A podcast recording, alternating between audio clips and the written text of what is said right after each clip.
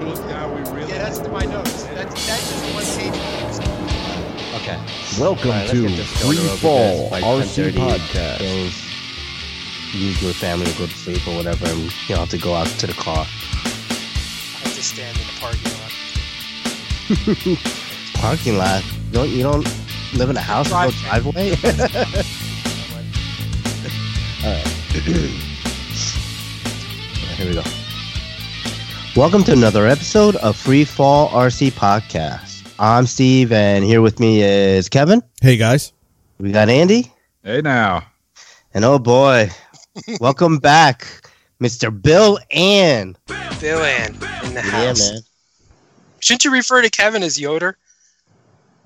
Nah. See, he says Yoder. He says Yoder. I say Yoda. This is your second time on the show, right? Yes, it is. Last time was what, about 2 years ago? I think so. Yeah, we talked about cameras or some videos and stuff. Yeah, we talked about how I was doing the videography, and I was doing a lot of photography at the time. But now I'm basically straight video, and a lot's changed since then. Snore. Yeah. So that's cool. All right, so this is episode 171. We're going to call it Bill Ann 2. Nice. All right, cool. You missed what we were going to call it, Bill. Oh, yeah. Oh, I don't know if you want to go there. Yoder Strikes Back? No, we were going to call it Bill Ann the Deuce. I think that's what we're going to call it. Why am I not surprised? Bill Ann is a deuce? Something like that. No. I thought it was part deuce or something. Bill Ann the Deuce? The Deuce? Is that like a bidet? It's a bidet when you do number two. It's got several meanings. Yeah. All right. Let's catch up with everyone's feet first. So who'd like to go first? I will go first since nobody else is volunteering.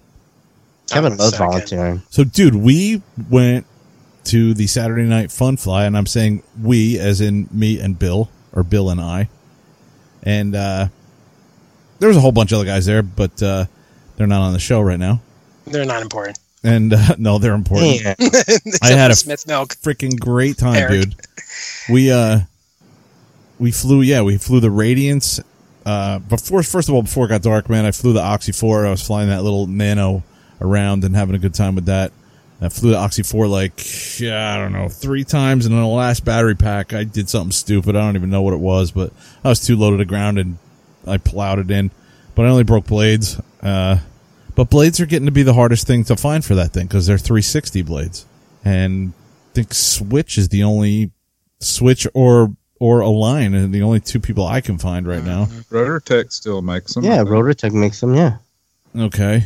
I don't know where to get those. Where do you get those? A-Main. Yeah? I didn't see them on A-Main. Anyways. But anyways, yeah. Or I don't know if they make 360s. They might be 380s. Yeah. No, they make 360s. Yeah, because Goodrow was talking about them. Yeah, Goodrow flies. You can get Align 360 blades super cheap. If you just want something to beat on. Yeah. Yeah. But so anyways, broke the blades. But the night flying was really awesome, dude. I had the Blue Fo XL out there, and we flew the Night Radiance, me and Eric, and then Jason Klein showed up with his buddy Andrew. His first time in the field, he was loving the field. And he's a night flying guy. Like, he does a lot of stuff with LEDs. And he had a Blue Fo XL, RA cores. And so did his buddy Andrew. So we had 3 of them in the air at one time, dude. And it was pretty cool. It was like, it was weird. It was kind of like formation UFO flying. Yeah, it was pretty cool. It was pretty freaking cool. But I finally started getting mine dialed in where I can get more air under the body of it and slow it down more. And that was flying really good, man. I moved the battery back as far as I could go. And, yeah, that was really cool. Is that the one where you have the red lights on the tail? Yeah. Yeah, it looks really cool. I can't wait to get that strobe on. That's going to be awesome. That I just added was the red lights this time. Yeah. And it helped out with orientation, too. Mm-hmm. Because I was having a bit of a time trying to figure it out. You know, I wasn't really losing it, but it was getting, like, sketchy when I was, like, side in as it was going by, you know, way out there. And I was like, eh. So that helped out the red taillights. And I got this. I got the stuff for the strobes, man. The strobes are going to be like a small little Adafruit trinket. It's Arduino based. It's like the size of a quarter. That's just going to be flashing the strobes, you know, in a pattern, and I got a little 12 volt to 5 volt converter that's like super small. It's like the size of an eraser, you know, pencil eraser. And I just got that in today. I built the circuit for it, and because what you have to do is you have to hook up a transistor because you can't run the 12 volt LEDs off the Arduino, so you kind of have to use a transistor to flash them. And I think that's all I've been doing, man. I on a podcast side note, I got the FreeNAS set up in my house. I built another one of those. Steve, you had given me some hard drives that were old, and I started backing up all the files, man. Did those work? They worked, right? Yeah, they worked. I think I got almost half a terabyte worth of data from the shows all over, you know, over the years. Yeah, yeah. You gotta re-upload them to Google Drive, just because I'm missing a whole bunch, and I want to put them on my Drobo. Okay. Just so that we have an off-site copy, you know what I mean? Maybe I should start one or something. Yeah, or we could just do a bullshit account, just upload it all to that, and then once it's done, delete the account, you know? Yeah. But all it needs is a Gmail account, so. But anyways, yeah. Cool. Yeah, so that's all I've been up to. What have you guys been up to? I could go real quick because I didn't really have much. I didn't really fly, so take a no-fly. I did have that Neo that I got from Chris Sexton. So basically it was a non-V-Link, and it was brand new in the package, but it was new enough that I was able to buy the V-Link upgrade. So I did purchase the V-Link upgrade, and then I think it was a Lynx or maybe Mikado, I don't remember which one, but an aluminum case for it from A-Main. So hopefully that should be coming by this weekend. Trying to get a couple of things ready for the Kraken, and I'm trying to decide. I know I asked you guys before the show started, but I'm trying to decide if I should use the Scorpion 200 Tribunus or the Hobbywing 160 with the UI sensor. So I might try the Scorpion. I've kind of been on a Scorpion ESC kick ever since I had a little taste of the setup and telemetry using the V-Control. So I'll probably go with that method first and then see from there. Was there any way, the mounting of it, maybe that would, you know what I'm saying? Yeah, I mean, the Hobbywing is nice to think about. The Hobbywing's nice, and it has mounting points for the traditional Contronic type of mounting points. Mm-hmm. But with the Kraken's ESC tray, I don't think it would be a good fit. I don't think it doesn't have like the older Goblins. You can just drill holes in the plate and screw them in. But the Kraken ESC plate is kind of a unique shape, and I don't think it would work very well. So you probably just Velcro it and then strap it down. So if I'm going to do that. I mean, I think the Tribunus is smaller and lighter too. But so you got to remember, you're going to run a fan on it too. On the Tribunus? Oh yeah, definitely have a fan on it. Why? Mm-hmm. It's 200. Keep it cool. Nah. I just remember even when it came out, they were saying to keep a fan on it. I'm going to try without it. Okay. I'll monitor temps and stuff, but I've been running a 130 in my Goblin 700, no problem, without a fan. I run 120 amp on my 500, and I peak at 160 usually, and it's been fine. So I'd rather keep it without the fan, just because, I don't know, I don't have a fan for it, and I don't know. You'll be fine. You don't fly like Tarek, so. Yeah. I am going to try something different with this Kraken than I normally do. I know Bert talks about it, where he's high head speed and low pitch, 12.5 and 3,400. So I bought the X-Nova 4525 560 kV. So I went a little bit higher in the kV because I want to try a higher head speed on this. My Goblins normally are 1900 bank 2 and 2000 bank 3. And I usually fly in bank 2. So I'm used to a lower, more, reasonable head speed, I'll say. But I think on this heli, because of the whole drivetrain and everything, I just, I'm going to set it up to pretty high. So I'm going to try 2300. Yeah, I'm going to try 23. I'm going to see what I can go without maxing out the ESC throttle point, If I could do 2300 at 85%, 3750. Up and down from there, then go for it. 3750. Well, that was my Goblin 380 back in the day. your flight time will be lower. Yeah. A good bit. But. Yeah, probably. But I kind of want to see how quickly I can do maneuvers with the higher head speed and same degree of pitch and stuff. So, and I've been finding myself, even with my Goblin 500 and my 700, that I've been wanting more pitch. I want a better collective stop, And, you know, I dialed it in on the, I don't know what I dialed in. I just dialed in like 5 more points on the V-Control. So I'm probably running close to 13 on the 500, which it's feeling a little bit better. So we'll see. We'll see like the comparison of like a lower head speed and high pitch compared to a high head speed and lower pitch. So, you know, so I'll play with it and see which one I like better and go from there. Cool. God, I can't wait for that helicopter to come out. Yeah. Yeah, you must be jonesing, dude. Dude, I am jonesing. I'm looking at the parts that is right behind me on my V-Control, like my V-Control, whatever the little case I have, the Pelican case. I just have all the electronics in there, and I'm just like, damn. I'm jonesing to get video of it. Yeah. I was going to ask you, Bill, if I were to get it like today, because Spring Fling is like, it's being released May 2nd, and that's Spring Fling. Okay. Would you want to do, like, should I bring it to Spring Fling if I get it before I leave? Like, if I get it the first, per se, or the second, and I'm like, okay, I'm driving down, you know. Today. Dude, bring it. I got, I mean, I even want to build it, though. I even have a hotel, so we could bring it there, too, if you want to shoot the video there. Yeah. So. Oh, man, I'm gonna end up staying up all night freaking building that shit. I don't know, we'll see. We'll see. Maybe you can get Rob to take the trailer, and you could build it in the trailer while he's driving it down there. No, I would want video of. But yeah. I was like, how do I set the camera up so it doesn't move in the camper? Because I'm going to be in the truck. Yeah, I don't know. You'd have to hard mount this somewhere. yeah. Like, but you just see me bouncing back there, fucking parts flying everywhere. Geez, you can't find it. It's all cracked up. Bill, that's the worst idea I've ever heard. I know. Just wait. How long do we have in the podcast? I'm sure I'll think of a few more. We drove out to Flight Fest one year, and we were playing Kerbal Space Program. As we were driving, Jeff was playing it on the laptop, and he was trying to dock and just hitting the keys. He couldn't even do. We were rocking around so much in that thing. Didn't he also try to use the bathroom while we were driving too in the RP? Yeah, I think so. He said it wasn't easy. No wonder my planes were all covered in pee. Whatever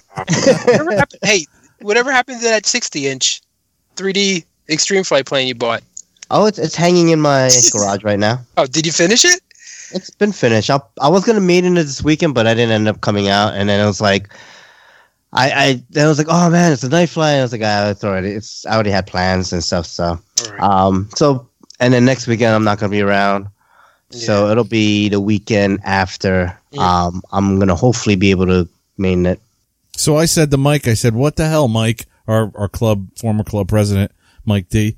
I said, you know, I come out with 4 different things. I got LEDs all over them. Steve buys a couple of LED blades and gets in the newsletter. Steve put on a fantastic show with his helicopter. I'm like, what the hell?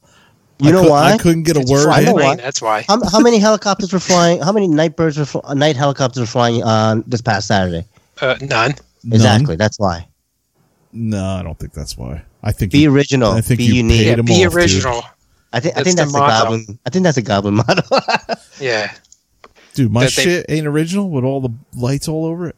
Is it that much original compared to a Night Radiant plus Jason Klein's Nightbird or that other guy? It's original, dude. I think so. I love it. He almost hit me in the head with the Night Rating again. Original, yeah. Well, hit the mouth starts down. Going, and there's only one way to shut him up, and that's hit him in the head with an airplane. It was dark; he couldn't see that whaler. He missed. Yeah, you gotta see it with Bill's full. What is it? When you wear that? What is that stuff you wear? The Carhartts? Yeah, your Carhartts. Yeah. The reason I wear the Carhartts is not because I'm cold. It's because I'm worried about Kevin hitting me with something. Like, you need that extra padding and insulation. Here, why not? There you go. But it's safety. Yeah. All right. Andy, what you got? I got out and flew a little bit last week and did a little bit of tinkering on the gasser. I know I was talking about how it wasn't running well. Yeah. Well, I got a new carb in. And I put that on, changed all the fuel line, put a new clunk in the tank, and no real change. Oh, so I was like, well, damn it. So, yeah. I did get to examining the pipe, and the way that TRM power pipe is made, it's It has like a tube inside it. Like a baffle. Well, it's kind of hard to explain. But anyway, I discovered that it had come loose and was just rattling around inside, which made the hole in the baffle slightly larger. So you wouldn't think it would make that big of a difference. But I changed that out because I had a spare. Okay. And that seemed to solve the problem. Oh, nice. Went back to running well.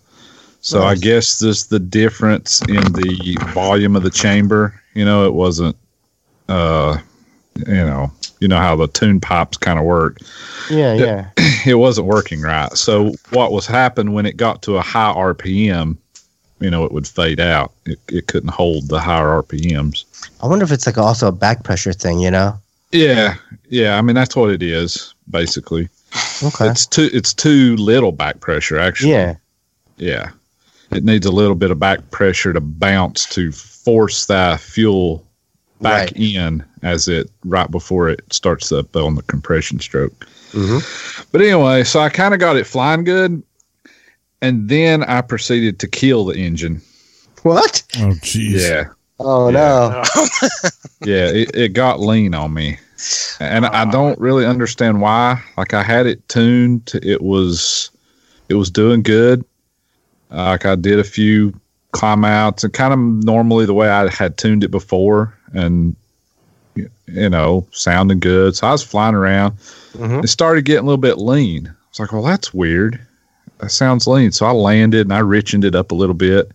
And I went up flying around again, and it started getting lean again. And about the time I heard it, the temperature alarm started going off. Oh no! Geez.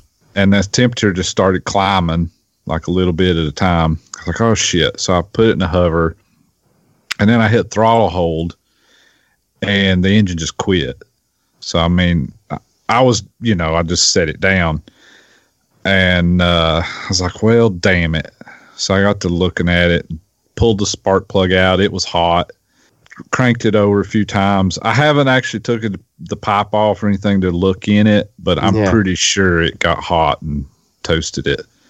Mm. So I'll have to send it back to TRM, have him fix it up. Probably just go ahead and turn it into a 310 while I'm at it. Nice. Yeah, might as well. Yeah, might as well. Because it'll need, I'm sure, a new... liner board out or whatever the hell they do to fix a screwed up blow up engine. So that's kind of, I was bummed out about that. It's just annoying. But I have flown this thing for a year and a half with really no issues. How many gallons would you say? Just curious. Probably 10, 12 gallons probably. Okay, that's quite a bit, and that's like those are long flights too. Yeah, I mean it's a lot of time. Yeah, so I mean 8 flights per gallon, 12, 15-minute flights. I mean that's like 20 gallons of nitro. Mm-hmm. So I mean it's not bad. I'm sure. I don't know if the clump maybe started sucking air or something to cause it to go lean. There's some issue I've got to figure out because it really shouldn't have done that, I don't think. Because the tune wasn't that bad off. Yeah. It's not like you're running it on the ragged edge. No, not really. I mean, I had leaned it down a little bit because when I put the new carb on, I wasn't really sure how the needles would be because they're all, slightly different. So I'd richened it up some. So I was leaning it down as I was going, but I don't think I was... Like I say, it was running fine, temperature's good and everything, and then all of a sudden it just started getting leaner and leaner as I got down to like a quarter of a tank of gas. So I wonder if there's air somewhere getting pulled in or something. I don't know. But I got to figure that out. I did. Funny thing is that the day before, 2 days before that, when I tried the carb and didn't... find any help with it. I was all aggravated and pissed off. So I had some batteries for my Protos. So I started flying it around and I was all aggravated and I was just like, So I started flying the Protos just as fucking hard as I possibly could. I was like, I'm going to break this thing in the air. I was tired of it. Oh, my God. Yeah. Of course, I couldn't break it. I mean, it's freaking Protos. I can't fly hard enough to break it. But I was doing every stupid freaking maneuver I could think of to try to get something to happen. Just full pitch, smacking it one way and the other, and back and forth, and pyros and overspeeds. And of course, like I said, I couldn't break it. But I just thought that was kind of funny because I was aggravated and mad and just like, break something. Nice. Yeah. It was kind of funny. Afterwards, I laughed to myself. It's like, well, you're an idiot. Anyway. So Tima had been flying their the 230S that we got her, and she finally had her first crash after about a dozen flights. Oh. Wow. Yeah, not bad. Broke the little the blade grip, the pitch arm on it, mm-hmm. and bent one of the pitch links and slightly bent the bloom. Just a couple degrees. I actually bent it back by hand. And when I went to order some blade grips, I noticed that it's the same grip that was on the old 300X. Same part number. Nice. So I got to digging around. I found I had like three 2-packs of grips. So I had everything we needed to fix it. So nice. Put it all back together over the weekend. Yeah, she's been doing really well. Doing nose in and flying away and back to herself and all kinds of stuff. I'm pretty proud. She's doing good. She's been flying the crap out of that thing, like 4 or 5 flights every day. Oh, I can't stand it. I know. Me either. That's awesome, dude. Yeah. Yeah, she's got a little, nice. Like a little small lot beside her house. I mean, it's not very big. It's just big enough to kind of, hover and sport fly a little bit. That heli, so it's been easy for her to get some stick time. She ready for a bigger heli yet? Yeah, she's got an Oxy-3 kit we're going to build. Nice. Well, she's going to build. Mm. We just haven't got started on it yet. Probably maybe this weekend we'll have some time. She wants to build it all herself, so she understands everything about it, which is good. It's pretty awesome, dude. I'll just be around to help her with it. Yeah.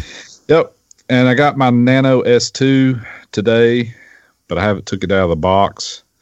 So, be interested to see how that thing goes. Nice. Yep. So that's all I've been up to. Sweet. Yep. Yeah. What about you, Sweet. Bill? Oh, well, why don't I go? So, Steve, you don't feel like buying that Radian back by any chance, do you? No. Oh, damn. Not in the condition it's in, hell. Bill. All right. He's got a story that goes along with it. Yeah, I got a nice story. So anyway, it was kind of right. But so I went to a local field to do some flying before I headed over to Polda to do some night flying. And I was like all excited to take the night Radian. And it was, it was a nice day, but it was like kind of a little bit gusty because it was around noontime. But I figured, you know what? I want to take that Radian up for flight. And I figure with the heat, maybe I'll catch a nice thermal. Sure. All right. In case you guys don't know, when you launch like a handheld airplane, try to go into the wind. Don't go the opposite way. So I kind of I went in the opposite direction. What the hell? It's like somebody was talking to me, and I just was not thinking. I just wanted to get it up in the air. So like I throw the radio, I start the motor, I throw it up in the air, and it just freaking goes like smack right into the ground. And then because I have like the reflexes of a 90-year-old man, the motor keeps going. And then finally, Eric's like, shut off the motor.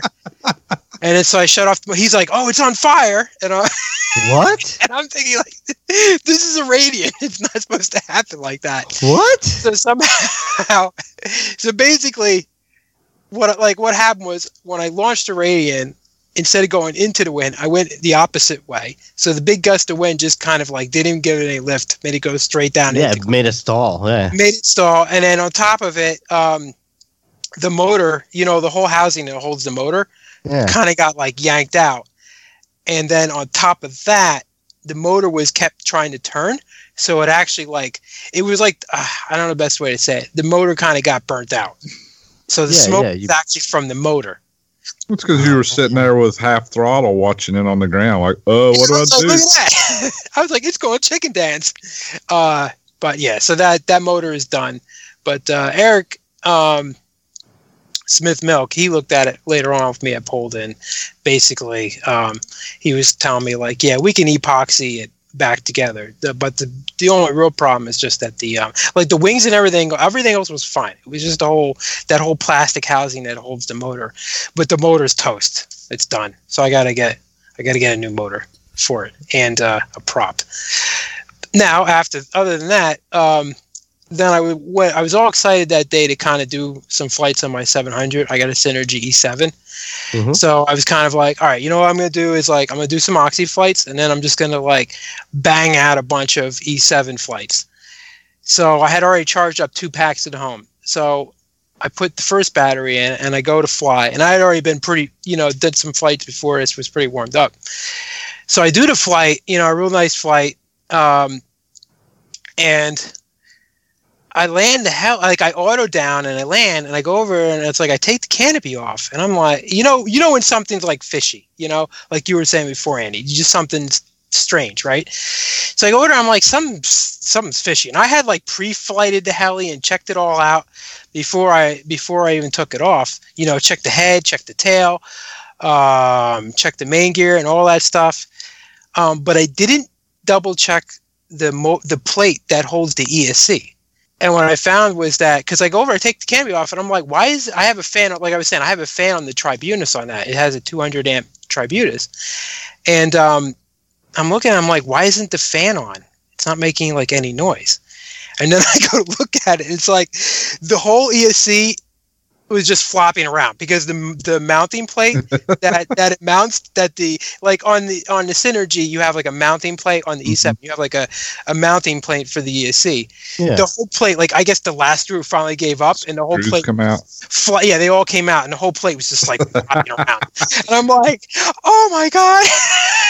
Just being held on by the motor wires. Yeah, it's just being held on by the motor wires. So I'm like, oh, well, that sucks. And then I'm like, well, I don't have screws for that. I'm like, well, I'm not flying that anymore today. But then at the same time, I had a backup on it, too. I did have one of those backup, RC Pro Plus. No, not RC Pro Plus. What is it? The R2 buffers? Yeah, I have an R2 buffer on it. So, and to be honest, that battery on that was almost dead, too. So I'm thinking... I don't know, somewhere towards that end of flight, maybe when I was autoed, I don't know. It's just kind of fishy. Maybe it was supplying some backup power, and I didn't even realize it at the time. But anyway, that happened, and then I'm like, okay, well, thank God nothing bad happened, but I can't really fly it anymore today because I don't have... Well, you didn't have any duct tape with you? I was going to say, just zip that sucker and go fly. After the Radian and then the E7, I was like, I'm going to cut my losses there. And I had my Oxy-4 Max on me. And man, I had a lot of fun flying that thing. Cause like it's got the 383 Lynx blades and, I get like a 2,800 RPM and 3,000 RPM. I mean, it's just, it's a really nice helicopter. I really had a lot of fun just flying that. And the other thing the thing I like about it too, is that, I like all my Oxys, but the Max is particularly nice in the fact that you get that longer flight time too, because it has a larger pack. So like with, around the 2,800 RPM, I have like no difficulty getting 5 minutes out of it. Nice. It's just an awesome heli. The only issue I have with the heli is kind of weird. I've never seen this before is you love this one is that in bank one, the tail is perfect. Bank 3, the tail is perfect, but in bank 2, it slowly pyros, and I cannot figure out why. Other vibration. Than yeah, I'm thinking either vibration or electrical harmonics. Yeah, the vibration causing a problem at that one certain RPM. No, but I bet you could raise it up 50 RPM one way or the other and fix it.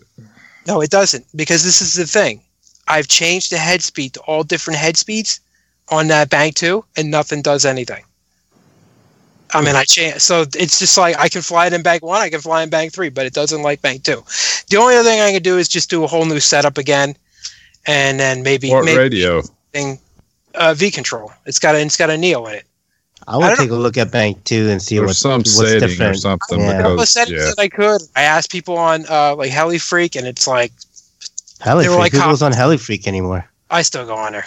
I post videos. You and Javier. You're the guy. Yeah, I'm the guy. So, Bill, did you change the RPM to match one of the other banks? Huh? Did you change the other RPM to match one of the other two banks, and it still does the same thing? Yeah, it still does the same thing. Oh, then it's definitely something with the setting. Yeah, it's not an RPM. And then I even went, like, there's certain specific settings for, like, the tail for the banks, you know, in that, like, expert settings. Right. The expert mode, then I copied what I wrote down what I had in the other banks, and then I put it in the bank, too. It still didn't do anything. So, I don't know. I'm going to just you don't have, like, any weird macro cells on or anything like that. That could be screwing that up, too. Yeah, you're right. Maybe it's something weird. I don't know. But I'm going to try. If I can't figure it out, I'll just do a whole new setup. But, hey. In bank 1 and bank 3, that Heli flies awesome. Well, just don't use bank 2. Yeah. Problem solved. Yeah, well, there you go. The hell with it. Yeah. Yeah. And I put a larger motor in it because I had a smaller motor originally, but then it just found like, because I like to do a lot of TikToks and things like that, and it needs a lot of juice. So I stuck the KDE motor that I had from my 420, from my Goblin 420 in there, and it's got enough power now. Like, Devin flew it once, and he, 2 weeks ago, and he was like, "Oh yeah, this is sweet." So it's. So you're saying it got enough power to mask your poor collective management? Yeah, pretty much. Isn't that what everybody does? Okay. I thought that's yeah. You just turn up the high speed or a bigger motor, for sure. I have been power. For the past like few weeks. Like, you don't have to sim, but it helps. I'm telling you, because I've been doing simming, and like the flight that I did on, I would say like the flights that I did this weekend, I was like, I have arrived. I was like, this is awesome. Like, I was pulling off the stuff that I've been practicing in this sim. I was like, you know, like, you reach that point, you're like, you know, I feel like I'm a really good pilot. And I'm like, it only took me 4 years, but hey, you know, better later than never. But I was pretty happy with my flying this Saturday. Yeah. I mean, with all jokes aside, like, I don't know, I've probably known you for what, 2 years now? And I've seen a big improvement on your flying. Like, you used to just do one or two maneuvers. Yeah, I think it's 2 years at Rochester. And now I see doing a lot more stuff. So, and I'm trying to learn new things. Stuff. Yeah, trying to learn new things. And the simming definitely helps. Yep. Okay, and then the other thing I did was I bought Real Flight 8 because I don't really have – I like AccuRC a lot. I love AccuRC. It's such a great – program and well supported, but it doesn't really have much for planes. So, and like I said, I got my Avistar Elite plane, and I was thinking about maybe getting into some more like 3D flying stuff. And I had like 7.5, but the dongle stopped working, and so I started looking at 8, and I said, you know what? I wouldn't mind just getting like that, getting the program with the Interlink controller. And that way, I just keep the controller on the desk all the time. None of the, like, pulling out the DX6 that I use or pulling out the V-Control to get it to work. And everything, like, if you have the Interlink X, like, it's already set. Like, if you're flying a plane, it's got flaps and gear and all that stuff. It's already all set up there. But the other thing is the Interlink X also works very well with AccuRC. I got it working last night and everything. So I bought Real Flight 8, too. And I've been playing with that on my computer. And the only downside is it's a lot of money. It's like, you know, it's like $180. That's pretty expensive, I think. But again, I'm kind of happy I got the controller because I can just leave that on my desk. I can use it with both programs. My only comment would be that if you're with the Interlink controller, it has like that ratcheting when you first get it. So they give you like a piece of metal. It's like, I don't see any instruction on it, but unless I missed it, but they give you a piece of metal. So you have to kind of like, to get rid of that ratcheting, you know, because this heli pilots don't really want that ratcheting. You basically got to open up the controller and then take out the other piece of metal that they have in there on the throttle channel and then put this one in there and then close it back up. Now that I got out of the way, it's great. But my other even bigger issue was that if you're a pilot like me who I like to pinch, not really use the thumbs, I just get better control that way. The problem I was finding was that the gimbals on Interlink are kind of like set down. Okay, so they're kind of like, how's the best way to say it? They're just like set, kind of deep set in the controller. And so what I was finding was that when I was trying to fly, like especially the heli, and it, around the actual stick, it's like the metal housing, it's like a sharp angle. It was like your freaking finger keeps chafing it hitting it the whole time. So I ended up taking a knife and just like a sharp knife and actually cutting out the edges. So now that when I'm flying, my fingers aren't freaking hitting the those sharp edges all the time, which really wasn't that big of a deal. I mean, it's not as pretty as it was before, but the plastic was easy to cut. You just kind of scrape away some of it. And then other than that, I mean, I shot a video of Eric Friedenbach flying the Havoc, the three-bladed Havoc, which is just, it's really nice. That's a really beautiful helicopter. I mean, it's really nice. He's got the yellow one, and it's just like, you know, when you get those three-bladed goblins, they just sound like they're screaming in the air. You know? It's the tail you're hearing. You're hearing it. Okay, it's mostly the tail noise? Yeah. Okay, because that thing just sounds like it just especially sounds bad. When he was running 2100, I saw the video, and when he was running 2100, that thing sounded way higher than 2100. I don't know, maybe it's just probably with the third blade, but like, that thing was just, it was really screaming. Pretty, yeah. It sounded like 2400. Well, you never know. Like I said, sometimes maybe the telemetry information could be wrong until you actually tap it. Off. Yeah. It could be off. And then the other thing is, I launched Bill and 2 YouTube channel. The Deuce. The Deuce. So Bill and 2, it'll basically be a place for me to put videos that are not helicopter related. Yeah, you should use it for your airplanes, crawling, that stuff. Yeah, exactly. Like if, playing guitar, fish tank, whatever. Yeah, your astronomy stuff. Wait a minute, fish tank? Stuff. Yeah, fish tank. I'm just saying. Don't put your fish tank on there.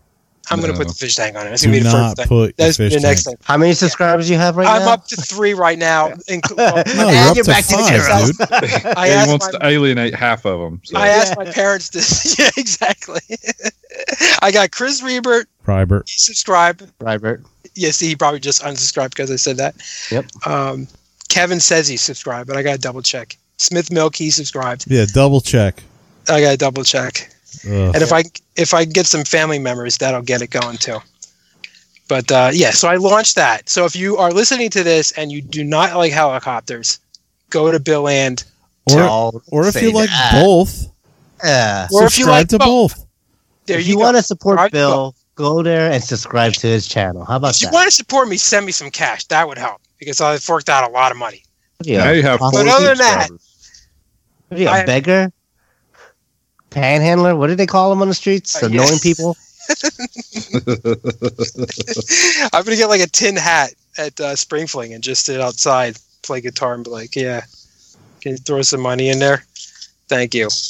No. I give those folks like the folks that are in the subway that actually like play well. Those are okay.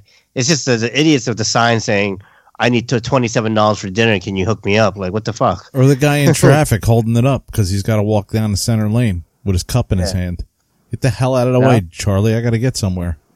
Yeah. Exactly. It's like, why don't you do what, like, I've seen people, like, they'll sell bottle of water or they'll sell, like, oranges or something. Like, you could easily do that and make money on the side of it. Right? If you want to buy a Bill Ann hat, there you go. So, Bill, you don't want to be on the information superhighway with your cup out. Panhandling. Yeah. There we go. Stay out of everybody's way and just... Everyone would just think you're on heroin addict then. I just got to pay off the GH5 I bought and I'll be good to go. And we're all good. What kind of dope is that?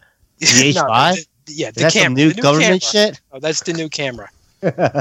Nice. Oh, and then the other thing is check out, if you're on Instagram, check out Bill Ann YouTube channel. Or it's Bill Ann YouTube channel on Instagram, or just do hashtag Billan. I'm already past you, dude. I already have the window up passing you going, no, I got nothing, dude. It's a cashless society. I don't even have change. Sorry, dude. Yeah, Billan YouTube on Instagram. I post a lot of what I've been using. That's been fun because I've been using that to post, if I'm shooting video of like I shot the video of Eric, so I took a picture of that and then I posted that, things like that. It's a lot of fun. Or sometimes when I make the thumbnails for the YouTube channel, sometimes before I add the name to them, I might take that picture and then I add it to the Instagram. Cool. Just kind of cool. Yeah, that's been a lot of fun. Nice. All right, so are we in the main topic or what? Yeah, let's get into the main topic. I think we're in there. Yeah.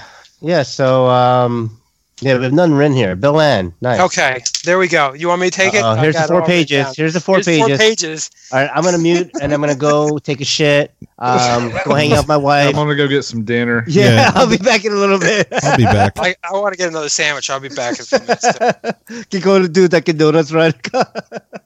Oh, God. All right, so what you got? All right, here we go. Okay, I wrote it down so I don't freaking... It's a little more... okay, let's start this. Okay, so Bill Ann YouTube... Come on. All right, Bill Ann YouTube channel. All right, first of all, if you haven't subscribed, the one I'm talking to, in your car listening to this, when you get home, go on your computer, go to Bill Ann YouTube channel, just put Bill Ann Helly in the search... and YouTube, go to that channel and subscribe. Every subscription helps. Now, I don't monetize the channel because I'm not about that. But it helps to support the channel. It helps to get the videos out there. And it just, I appreciate it. Bill doesn't want to make money. He just wants to be famous. No, I'm not going to make, you're not going to make money on you. I mean, with this hobby, you're not going to make money on YouTube. Okay, if I wanted to shoot video to make money, I would not be doing this. But but I do it because this is what I enjoy. And it's a great community of people. Mm-hmm. And that's what I'm all about. And the other thing is I could tell you, I personally hate when I got to go to a YouTube video and there's like two stupid commercials that I got to watch before I watch the video. But anyway, I just want to say... I hate Facebook for that shit. You can't skip that crap. I stopped watching videos on Facebook just because of that. Yeah, I mean, but anyway... Yeah. And first of all, I want to say to everybody that's already subscribed, I want to say a special thanks to all of you. And I want to tell a lot of people out there listening now, I want to tell you, I really appreciate all the appreciation I have got from people in the community. I'm sitting here like I put out some like the last promo video and some of the other stuff I did. It's like I'm just sitting in our room and all of a sudden I get an instant message out of nowhere. And people are just like, please just keep doing what you do, or I really, really like what you're doing. Do you say, okay, Mom?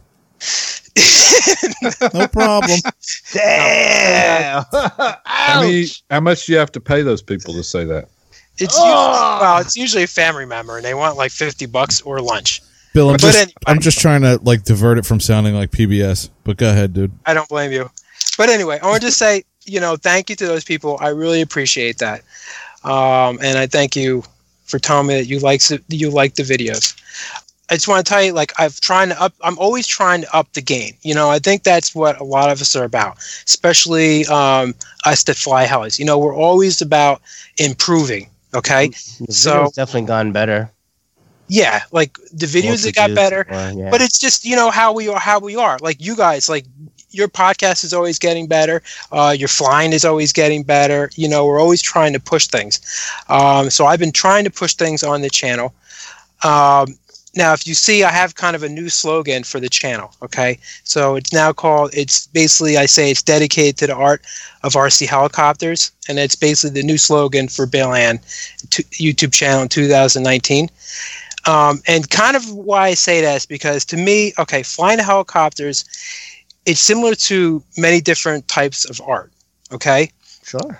Yeah. We fly as helipilots, we practice, we learn new flying skills, just the same way as like a painter or a photographer or a musician would learn new skills and then may become more proficient at their art. Even from the very basic of, just hovering a helicopter is a big accomplishment. Mm-hmm. many helipods, for example, play guitar, or they are musicians. And again, we just like that notion, we have that mindset of practicing something, but then becoming better at it and reveling in that. My goal for the channel, really is to merge the art of flying RC helicopters with the art of videography. And that's kind of what it's all about. But at the same time, too, I'm also happy to say, the channel, I feel it provides a high quality, but it's also for all brands of helicopters and all aspects of RC helicopter flying. And when I start the papers, you hear the paper. I gotta go to the next page. Where now you got me mixed up. What was I? There I am. Top of the next page, dude. Top of the next page. Thank you, Kevin. When I started this channel, I started because I saw pilots demonstrating their amazing flying skills at the field. And then I thought, this is something I really wanted to capture on video and share with people. And again, like I was saying, I wanted to really incorporate high-quality videography along with that. It took time. It took investment, and it took a lot of learning. But I feel that right now the channel currently displays what I had originally hoped to achieve. But again, like I said, I'm always pushing, and I'm always trying to make better videos. And also, again, the one way I always see it, too, is that the channel is kind of like, it's not just my channel. I always kind of feel like it's kind of like our channel, as the heli community. Because, the videos aren't videos of just me flying, which would be really suck. It's videos of everybody out in the community. And, it's like all the people in the community, they help provide the content for me. Between, like working with the local guys like Steve, yourself, and Devin, to meeting like people from around the world at events. It's like everybody helps me provide content. The other thing is, when we actually look at what are the actual topics that I have, it's like I'm always looking for like new products. So, for example, I'm pretty psyched to get video of the Kraken or any other new product that is in the pipeline. And again, I'm also trying to cover like the different aspects of flying, like the 3D flying, scale flying, and competition flying. And then, product overviews. And then I also, in 2018, I started doing the Heli Talk. Basically, just meeting somebody at a flying event or the field and just doing an interview right there, which some people seem to really like too. And then also, sometimes I try and do, how should I say, like that PBS type of like, event announcements, to help kind of promote different events. And also I'd like to say, even if I take video of it, I never try and post anything that somebody doesn't want to be seen. Because, like a crash or an equipment failure. And believe me, that's happened quite a few times. Or I had video of something and I was like, before I put this out, let me double check with somebody. Because again, it's like, I'm not here to make anybody look bad. I don't want to. And so I want people to know basically that if they're flying something and I'm taking video of it, and I've said this to people, like, look, you just fly. If there's nothing if something happens or you crash or whatever, for whatever reason, you don't want the video out, it's perfectly fine. I got your back. But at the same time, I'm always looking for new pilots to take video off too. So I'm always excited to like get to a new event and shoot video of someone I never had video of before. Or the other thing, sometimes you just don't know what you're gonna run into. Right. Like the guy in out in when I went to RCHN, who like he built the entire helicopter, right? Let's just mention that. Yeah, and I got to take video of that and then do an interview with him. All right, next page. But dude, I gotta say, going back to your, that's true that you do get a lot of good stuff of other aspects of the heli, hobby. You get the scale type stuff, and yes. I like seeing that stuff and. It's good that your format is similar, so we know what to expect. Like each time, like You know, he's going to talk to this guy and, you know, talk about the helicopter and, you know, that kind of thing. Yeah, exactly. Yeah, you know what I'm all about is basically what you're saying. Yeah. You don't disappoint.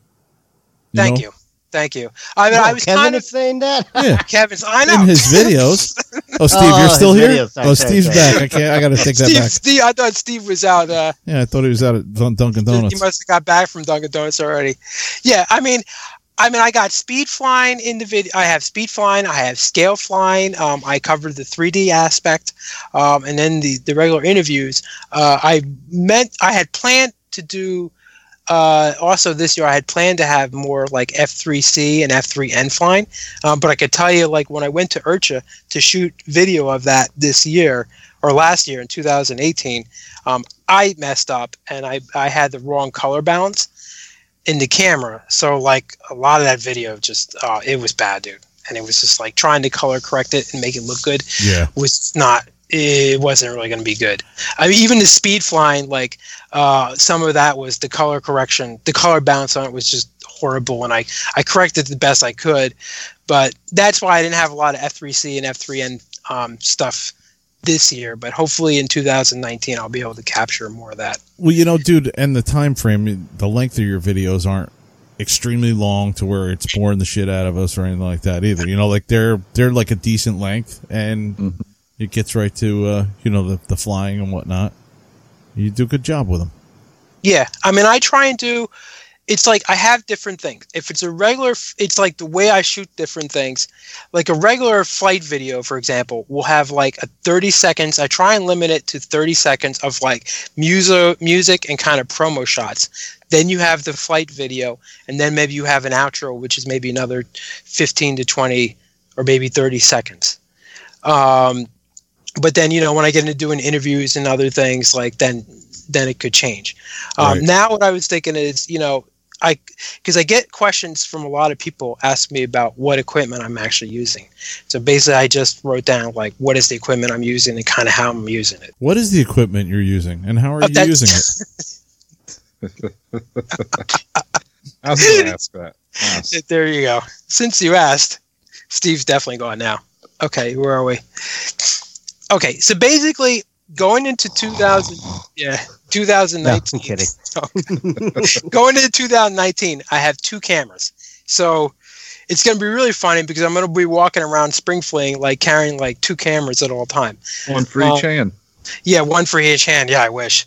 I mean, that's how videographers are. Yeah, they always have two cameras. That's not a, you know. The hat's on backwards, and they always have two cameras. Exactly. And a fanny pack. Full of amyl nitrates. Good job, Bill. Jeez. Thank you.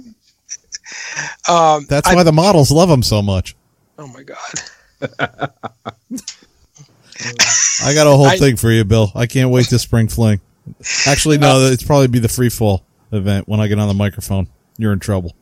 Oh, I just can't wait. Well, we can get you on the microphone at spring fling, too. Yeah, all right. We know people.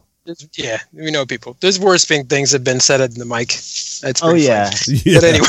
By more famous people. Yeah, by more famous people than you, Kevin. So, Bill, are you like a Sony guy? Is that your main stuff? He's a Panasonic guy. There we go. Okay. I am a Panasonic guy. Okay. The Sonys are nice, though. Don't get me wrong. This is the thing. I would say when you get into video at the level that we're doing, it's... At the level that I'm doing and most YouTubers, you really are using like a DSLR. You're not using like a dedicated large video camera. You're using one of these DSLRs. And Panasonic has done, and usually like a mirrorless camera. So like you mentioned the Sony. So the Sony, they have like the A7R, the A7. Nice. Yeah, those are really nice cameras. And they shoot very good video. Now, for the money, okay, for the money that you can spend, you cannot beat what Panasonic has done with the GH4 and the GH5, okay? So those are almost kind of like a gold standard for DSLR videography, I would say, right now, because what they supply for the money is just phenomenal. And at the same time, like you might say, well, I like Canon or I like Nikon. But to be honest, they kind of dropped the ball in that they don't give you cameras that are very easy to just buy and then work with. Because either they're like, for example, the Canon's recent cheaper one is really kind of limited. It's a mirrorless camera, but it's kind of limited to like 24p. And then versus you could get the Canon like 5D Mark IV, but that's very, very expensive. Yeah. It's, versus like the GH4, you can get it used for like around $1,200. Or you get the GH5, which is like around $600. But what you're getting with a GH5 for $600 is just phenomenal, what it can do for video. So if you're anybody, I would say, just go on YouTube and just watch a bunch of YouTube video about people talking about either the GH4 and the GH5 and why they're good or why they're bad. And then you could always compare that to different brands. Now, these cameras, are they multi-purpose? Like, are they still shot and video? Uh-huh. Yes. It's like having a regular DSLR camera, except that they're mirrorless, okay? So there's just not a mirror in there, but it's like using a regular DSLR camera. Okay. Okay, so you buy your lens and you stick it on there. Okay. And and it's going to change them whatever type of lens that you have. Now, for me, kind of what led me to get the GH5 is because I have an expensive lens set up. And it's like I have two specific lenses for shooting the video that I do now. And I said, you know what? I really it's easier for me just to have two cameras, one with each lens. Okay. So with my two camera setup, okay, like I said, I have the GH5 and I have the GH4. Now, for most of the actual flight videos that I take with the helicopter in the air and I'm taking the video of it, I'll be using the GH5, which is what I've been using for about the past 2 years. And that's when I would say that the quality of the videos was really increased, because just the GH5 the GH4, it's phenomenal. You can't even compare it to the old Canon that I used. It's just phenomenal because it has very nice slow motion and has very, very high quality 4K video. So I have that camera, and I have it mounted on the shoulder mount because the camera doesn't have any type of stabilization. But I found for a lot of times when you're shooting like a helicopter that's in motion, it's all over the place, the stabilization is not really that critical. And so the shoulder mount also kind of helps me see where, it helps me, it's like aiming, how should I say? It's like aiming a gun. Like I know the helicopter's there, so I can aim directly at it. And at the same time, it has an articulated screen, and I put like a sun shield over it. So it's like I can see the helicopter on the screen, but because the way it is with the shoulder mount, I could also see the helicopter in real life too. And I used with that camera, I have an Olympus 12-40 f2.8 Pro lens. So it's a very high quality lens, but it's nice because it's got that 12-40, so I can really zoom out or I can kind of really zoom in. And the other thing that's nice is like a lot of helicopter flying, it's like a medium, I guess the best way to say it, it's like guys that fly helicopters, like we're not like far out there like maybe plane guys are. We're like at that medium distance a lot. So that lens combination that I have with the 12-40 really covers that range very well. When I'm shooting, usually I'm using, I'm doing auto exposure in aperture priority. So that means that I'm basically setting the aperture that I want, and then the camera itself is determining what the shutter speed is. And usually I shoot it like, if you understand aperture, if you know what aperture is about, I'm usually shooting like the video at like f8 to f9. So I have a lot of depth of field. And usually what I do is like I zoom in before the guy takes off. I zoom in there, I focus a little bit in front of him, and then I zoom out. And usually because I zoomed in and then focused, usually that wherever that focus point is usually covers me for the entire flight. So it's not like I'm worrying about autofocus as maybe some people would, because I'm not focusing during the flight when the guy's flying, because I'm at an F8 or I'm F9, so I already know it's already the helicopter is going to be in focus for the whole flight. But the nice thing about the mirrorless cameras, and particularly the GH4 and the GH5, is it has something called focus peaking. So when the helicopter's flying around, it will put whatever's in focus, it'll put like little blue dots on it. So I know I know what's in focus because I can see where the blue dots are. Okay. And that kind of helps out a lot. And then with that setup, I have the Rode video mic on top of the camera, and it has something called the dead cat. So it looks like kind of like a dead cat. It kind of looks like somebody took a dead mouse and stuck it on there. And that helps a lot with the wind, because what it does, it just kind of softens the wind so you don't get as much wind noise. And the Rode's mic is kind of directional, so it's like it kind of shoots it's like a microphone, but it shoots a beam. Think of like a beam shooting out to where directly in front of it. So it's nice because it's capturing the noise of the helicopter, but not maybe the sound to the left or right of the camera. Now you have another microphone, right? You have that wireless one you're using? Yeah, I have the wireless microphone. That's what I use for. That's what I use for interviews. I'll talk about that later. And the other thing is on the camera, I set the white balance. Instead of going crazy about white balance, I just set it to auto white balance.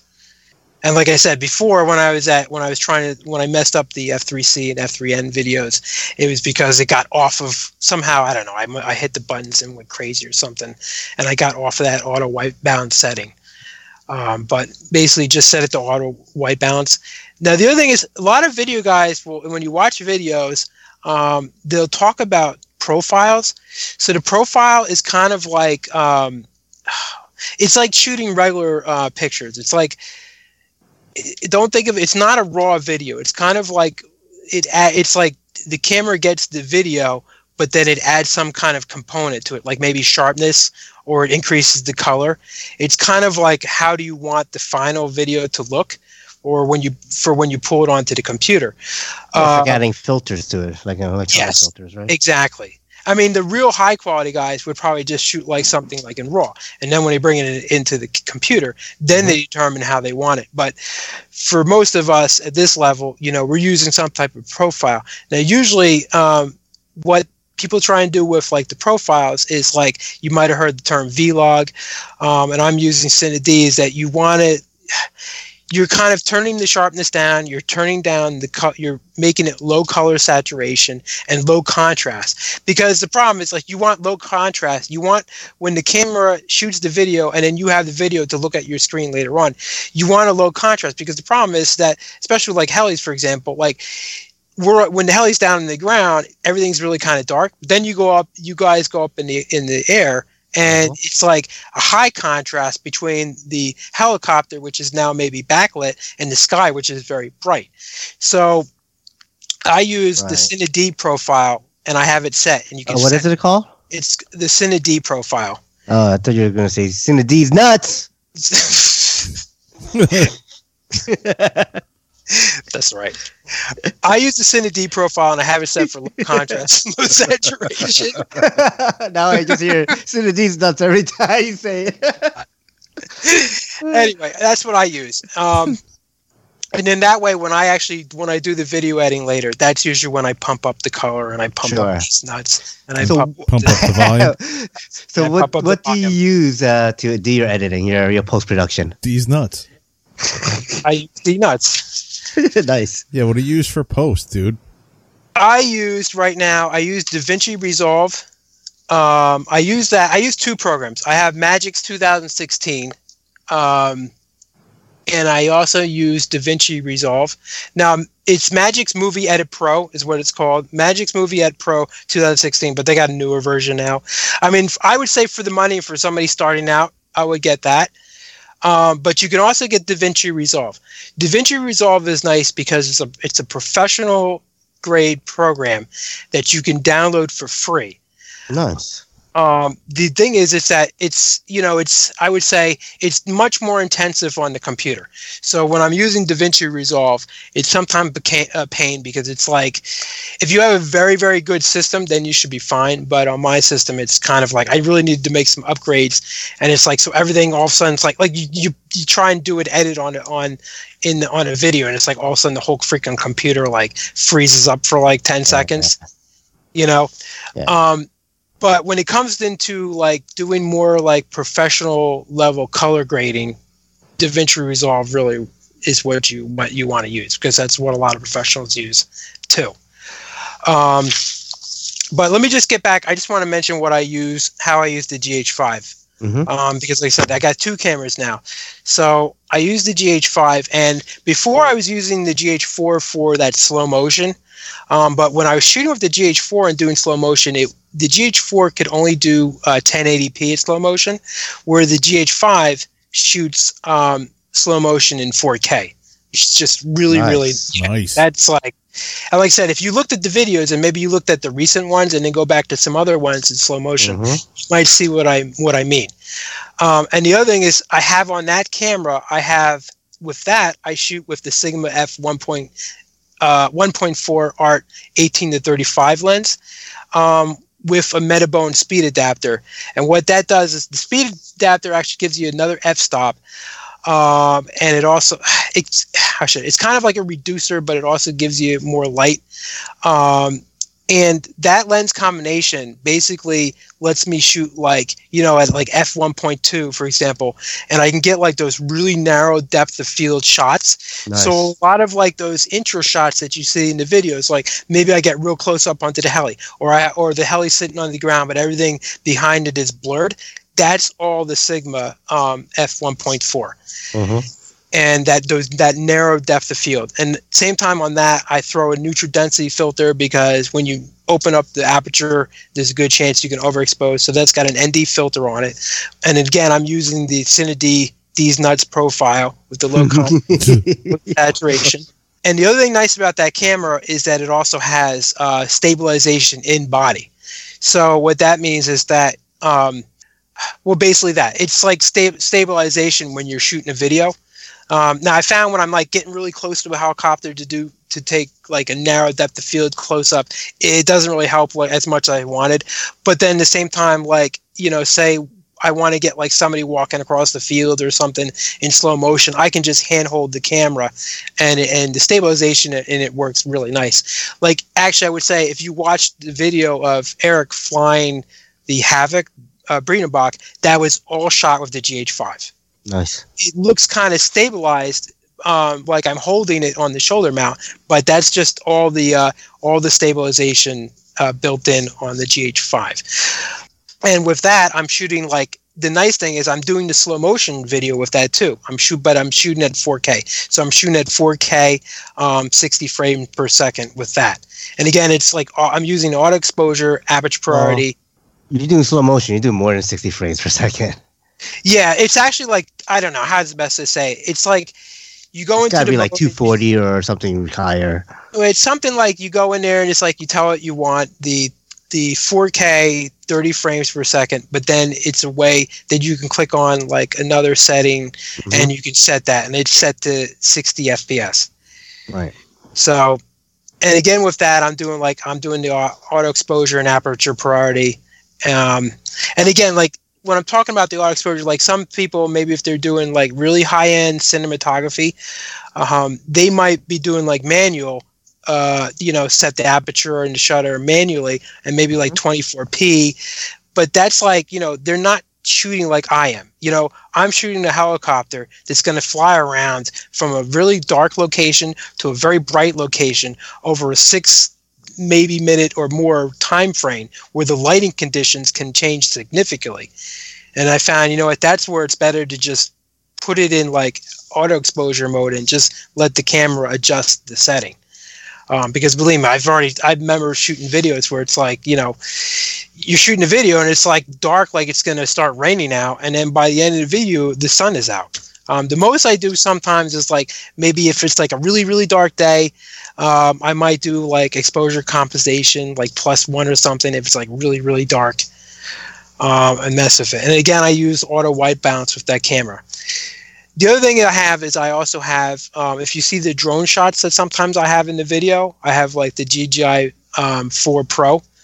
And that I've always been really happy with, because the 4K out of the DJI is just like always spectacular. I mean, it's just really well done. And I mean, like sometimes I like to use the Pro for sometimes for some types of shots. Like what I like to do is like, you know, like whatever maybe Bert and Kyle Stacy did. You know, sometimes they use like one of the DJI products or a drone. I think a Mavic. Yeah. So like a few times I watched what they were doing. I was like, well, why don't I just do that? so I love when Bert and Kyle put out videos, because then I'm like, maybe I can steal that idea. Yeah, maybe they could steal an idea from you and actually use a mic. Ooh. Oh, that was me. That's one of the things that really annoys me the most is when somebody says, and it doesn't matter who, and it doesn't matter what it's about, but when they say, one of the most important things you can do is, no. And you can barely hear what they say. Because a wind comes and you hear. Yeah. Well, I play it back when I'm listening to a podcast or when I'm whatever, and I'm like, yeah. I listened 3 times now and I still don't understand what he said. Yeah, and the reason is because, and the thing is, it's like, when I got into doing video and I started learning all about this, all right, and there's even people out there, like back then it had shot a whole movie, okay, on an iPhone. And there was one guy, I think the movie was Tangerine. The guy shot a whole movie on an iPhone, right? And when I was reading the whole, how he did it and everything, and the guy said, look, it's like, the problem is not the video. The problem is the sound. He's we had to spend so much money on equipment for sound to get it to work. Yeah. Because his point, like you're saying, audiences can stand bad video, but they will not stand for bad sound. So that's why, to me, like when I shoot the video, I try and use the Rode video mic with the dead cat on it. And then later on, when I started doing interviews, I got the microphone because, again, it's like sound is very, very important. Yeah. Nobody wants to hear wind noise. I mean, sometimes I have wind noise in the video, but it's just, there's nothing I can do about it, you know. But like, I don't mind a little wind noise, especially if you're watching a helicopter video. Yeah. I don't mind the wind noise because that actually shows you that like you're outside and there's wind, there's elements out there. But when people are talking and you can't hear what they're saying, or like Kevin was saying, the volume levels just kind of go up and down because the wind ends up over, you know, picking up the wind more than anything else. It's like, oh man, like I can't hear it. Yeah, nobody wants to hear that. I mean, I've literally clicked on videos and it's like, I'm done. Like Kevin, I can't watch that. It's always the most important thing. Yeah, like, yeah. No matter what you do, don't forget. Yeah, and then you can barely hear it. Yeah. And you know what? I think even like on the iPhone, I think you could even get like some type of mic. You can get microphones to work with it. They make, you can get like this little mic that's about 1 inch tall on a wire at the 5 below, and you could, and it'll work perfect. Like, throw it on there to get rid of that wind noise. You know, it's not even the wind noise, it's just the consistency of the voice. You know, like it's fading in and out all the time. You know what I think it is too? A lot of people don't realize that the audio is a huge part of the video. In a production. Like, we did some stuff years ago, me and my friend Jerry, probably like 20 years ago, and we went to a film festival. Yeah. And we watched a film, Aurora, by this local guy. It was like a spacey type film shot in like, I think late 90s. Only had a little bit of CG in it, but it was just that like a space drama type of thing. Guys land on a planet or crash land on a planet and blah, blah, blah. And he shot it out in like Utah or something. And when we got done, one of the questions I asked him was, how did you get that audio that good? And he said, you won't believe it, but we looped the entire film. Like, that means that the actors that portrayed in the film redubbed everything, redid their vocals. Wow. In the studio after the fact. Yeah, like that music videos, right? Yeah. But it's just like something you don't realize until it's kind of like, you know, like you said, Bill, if it's bad, people say, oh, geez, it's terrible. Yeah. People but when it's good, you don't realize it. Yeah. They're not going to realize it. I mean, the audio, like I was going back with Darren Wayne's in Canada who was on your podcast, right? Because he was asking about cameras, and I was trying to tell him, like, look, audio is very important. Get the dead cat, the Rhodes mic with the dead cat, because it's like nobody wants to hear wind noise. And again, like a good, that's not even like a huge investment, you know, and it gives you so much. I mean, I would even say like last year, in the early part of last year, when I bought the new lens, right, and the new lens combination, the Sigma, and then I had to get the Metabones to work with it too. It's like I forked out $1,400, but just buying the mic, the handheld mic that I have, the wireless microphone, which was only like, I think like around $130, that brought more to the channel than anything, because literally I was at events. I remember I was at the event in Florida, and Georges from Scorpion was there, and I wanted to do the interview with him. I said, hey, George, let's do another interview. But it was just so noisy because it's a fun fly. Yeah. Uh-huh. And I just said, there's no way I can really shoot the video of him, because it's just, there's so much noise here. And the microphone stuff, or like, you know, the camera itself, and even the Rhodes video mic that I have, it's not set up for that. And I said, it's not going to be good. And then I remember Mike D, you know, our beloved Mike D. Yeah. Uh-huh. Gerbil Extreme. Okay.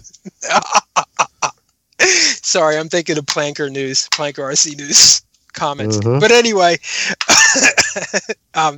Mike D, he was shooting with that microphone, and I remember watching his videos, and it's like the sound quality was so good, so I ended up buying the same microphone. And then that year, in 2018, you know, I did so many interviews with that microphone setup. But like I was at an event, I knew confidently that, you know, I'm at an event, I can set up the camera in front of me, bring over the handheld mic, and get good sound quality, and get a good interview, you know, and have good content. No problem. Yeah. So you're right. It's definitely important. Yeah. Definitely. Yeah. And YouTube folks will let you know. I mean, I think my videos that I have, like of build videos or unboxing videos, the number one complaint I ever get is like, I can't hear you. Turn off the damn background music. All of them. Like, it's always like any music, any video, like where I'm talking and I have music in the background, and I'll try to duck the crap out of it, make the music barely noticeable. They're still like, nah, we can't hear you. Shut the music off next time. Yeah. So I think even I said that to you when we were at the field. I'm like, it was great video. I don't know what you were saying though. Yeah. You can't hear. But I don't want to, like, I was trying to be nice, but you know. Nah, you can be real, man. Like, that video sucked. No, I'm kidding. Keep it real. Keeping it real. When keeping it real goes wrong. Yeah. I mean, the thing is, you got to remember, YouTube comments, holy crap, dude. You always get some haters on there. Of course. I could tell you, look, let me just set the record straight before, and Facebook set the record straight again. The Bill Ann YouTube channel has a no nonsense policy. If you post a comment, if it's not what I would say, if it's not a positive comment for the hobby, it's gone. Okay. What if it's like, you know, what the hell is it called? It's like, it's feedback, but it's constructive feedback. Yeah, that's fine. But comments, I have no problem with that. But it's like comments that are like, you know, that heli sucks. You suck, Bill. Yeah. I can see it. Yeah. You know how many times he deleted your post, Kevin? Those are deleted right away. His delete key must be worn out. Oh, from mine, dude. I had to change the keyboard a few times. But at the same time, like I said, it's not like I'm trying to be heavy-handed, because it's not like I want people to comment, but it's like hateful, like negative comments. Yeah. You know when it gets out of control, when it's I'm like, dude, we're trying to build the hobby, not like tear it down. Right. You know what I'm saying? That's what I'm talking about. But at the same time, I have to say, you know, in the past year, the one thing I've really been happy with the YouTube channel is it gets a lot of comments on it, so it's kind of like you feel more like that participation from the community, because it's like I post it and then people are like, oh yeah, Eric did a great flight, it was really awesome, nice video, Bill, you know, stuff like that. Or sometimes people have like feedback, and then you learn something from their feedback. Nice.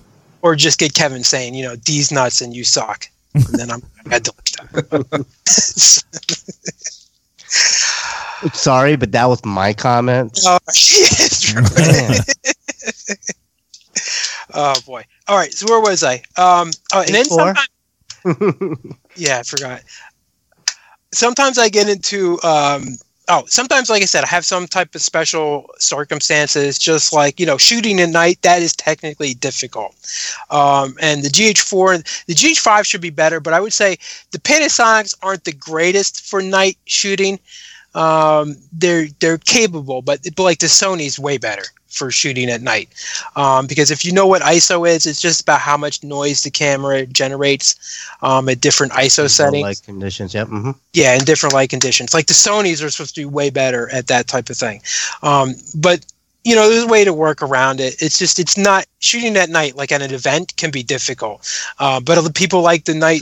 like the night flight. So it's like I gotta do stuff like I open the aperture really wide to let in more light, and then maybe I gotta pump up the ISO a little bit. But it's just tough. It's just tough to kind of do. Like it's not that bad when, you know, under construction lights and the helicopter's not far. Like when they're doing those huge hurricanes, they disappear. Yeah. But like they disappear in real life too. So it's like, well, how much are you gonna expect the camera to pick up? And the weird thing is, too, is I notice sometimes, like, it's just weird. Like, sometimes you go to an event. I've noticed this already. It's like you go to an event, and it's like the lighting is great. Then you come the next year, and the lighting is just like there's, like, no light there. You're like, what happened? Yeah, I think it's just the angles of the lights and, you know, the way they're set up. The light, maybe they're set up. Like, I would say, like, the last event we had in South Jersey, it was kind of tough because we were flying, like, for safety reasons, we pushed everything forward from the lights, but that meant the helicopter was farther away from the actual lights. Yeah. So it was just kind of like, it was tough, you know? And the other thing is, like, my problem when I'm shooting a video, what I'm thinking about is, like, if I open up the aperture to let in more light, what happens is I reduced the field of view. So then it's like, then I'm worried, like, okay, if the guy's doing something cool to the ground and I zoom in, there's a good chance it might be out of focus because I have narrow depth of field. So then I have to I can't really zoom in like I want to. It's just, you know, like those are the type of things that I'm thinking about when I'm shooting a night flight. Right. Yeah, they're definitely hard to capture, but night flight's so cool, especially like a place like Spring Fling, like Fredericksburg. They do it right. Or they Chris's do event, yeah. And Urcha had really good night flying this year, and I'll tell you, I think I kind of screwed up because there was some really good night flying going on, and I probably should have captured more of it. You should have. Yeah. There's some good pro pilots throwing down. Like, did you capture that? Did you capture this? And I'm like, dude, I can't capture like everything, you know? Can't you see I'm eating a damn hot dog here? Yeah. I'm going for my third ice cream now. Do you mind? Yeah. Great. And then, like, I was talking about the software before. So, like I said, I use that Magix Movie Edit Pro. I use that for a lot of stuff because it's very easy to use. But then if I want to do something more, I want to get, like, a little bit of color grading. Like, color grading is a whole more interesting subject. And if I want to get into more of that, then maybe I pull out DaVinci Resolve. Usually what I do is I have a bunch of video cards, okay? And you want cards that read fast, that they read and write fast, particularly the writing. So I have the cards. Some of them are like 64. Now I have 128 gigabyte card that I have in the GH5. And it's like, you know, like when I come back from Urcha, for example, last year, it's like I got like 400 gigabytes of data. Yeah. Yeah, I got a lot. And then I have some of those external hard drives, like 2 terabyte hard drives. So basically I load all the video into that. So what I usually have been doing is, like, I take the cards and I basically transfer whatever's on the card into those external hard drives. And then when I actually wanted to burn a video, what I was doing was then just plugging that external hard drive into the computer. It comes up my E drive. Then I open the video editing software, and then I pull, you know, then I can pull in whatever video I have and I want to use. And the interesting thing is, like, you know, whenever I go to an event, it's like the event has ended for everybody else except for me, and maybe the people who are thinking about it for next year. But for me, it's like, I know, like, Urcha or Spring Fling or Free Fall ended, but over the next, like, few weeks to months to maybe even longer, I'm always in my head, like, I know I got a video of this guy flying this heli at that event. and maybe I want to post that at this time.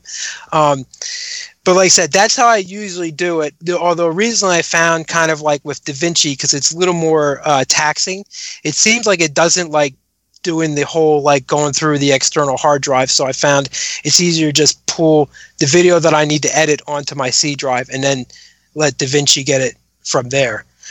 And, you know, kind of like, I feel like, you know, you become better at things the more you do them, right? So I feel now that my video editing skills have definitely improved. And it's kind of like, you know, audiences have a slow retention. They don't have a great retention time. So they seem to really like those fast edits, you know, one shot to another shot to another shot. And when I do the video editing, that's like, to me, that's where a lot of the fun is. You know, that's a lot of the creative aspect, because that's where it's like, okay, I know I have these different shots, and how do I want to portray it to the audience? And how do I want to actually create the video? And a lot of times I would say, you know, it's like, to me, it's kind of like, it's all about the music, right? It's almost like, it's like making a music video, because it's like, first I determine, okay, for this video, what is the actual music that I want? Okay. And then I pull that, and then I say, okay, this is going to work. This is what I want. So I pull that music in. And then once the music is in there, that's when I pull in the different shots that I have and try and merge the music and the different shots with me, and then maybe with whatever text that I have to try and produce what you usually see. And like I was saying before, most regular flight videos, you know, it's like I try and limit it to 30 seconds because, I mean, I would sit there and make like 2 minutes of that stuff, but I'm sure people don't want to see that. I think 30 seconds after that, you know, they're like, okay, this is cool. I know what heli's going to show, maybe who's flying it, and get a taste for it, but then they want to actually see the video. And then maybe I follow up that with some more of that type of stuff at the end of the video. But to me, like, that's kind of like the real fun part, is that's like the real, how should I say, creative aspect of it that I enjoy. And then at the same time, you know, later on is then I also determine, okay, how do I want to do the thumbnail? And a lot of times the thumbnails are usually like screen captures from the actual video. And then I just copy that into Photoshop. And then that's when I'll go in there and I might sharpen it, and I might, you know, burn and darken maybe some edges around the helicopter, take care of my highlights and shadows, up the saturation. And then I figure out, you know, how to put the pilot's name on there. And then that's my thumbnail. And then the other thing is when I actually create the videos, okay, I would say like, well, how should I say? Tech tip. Tech tip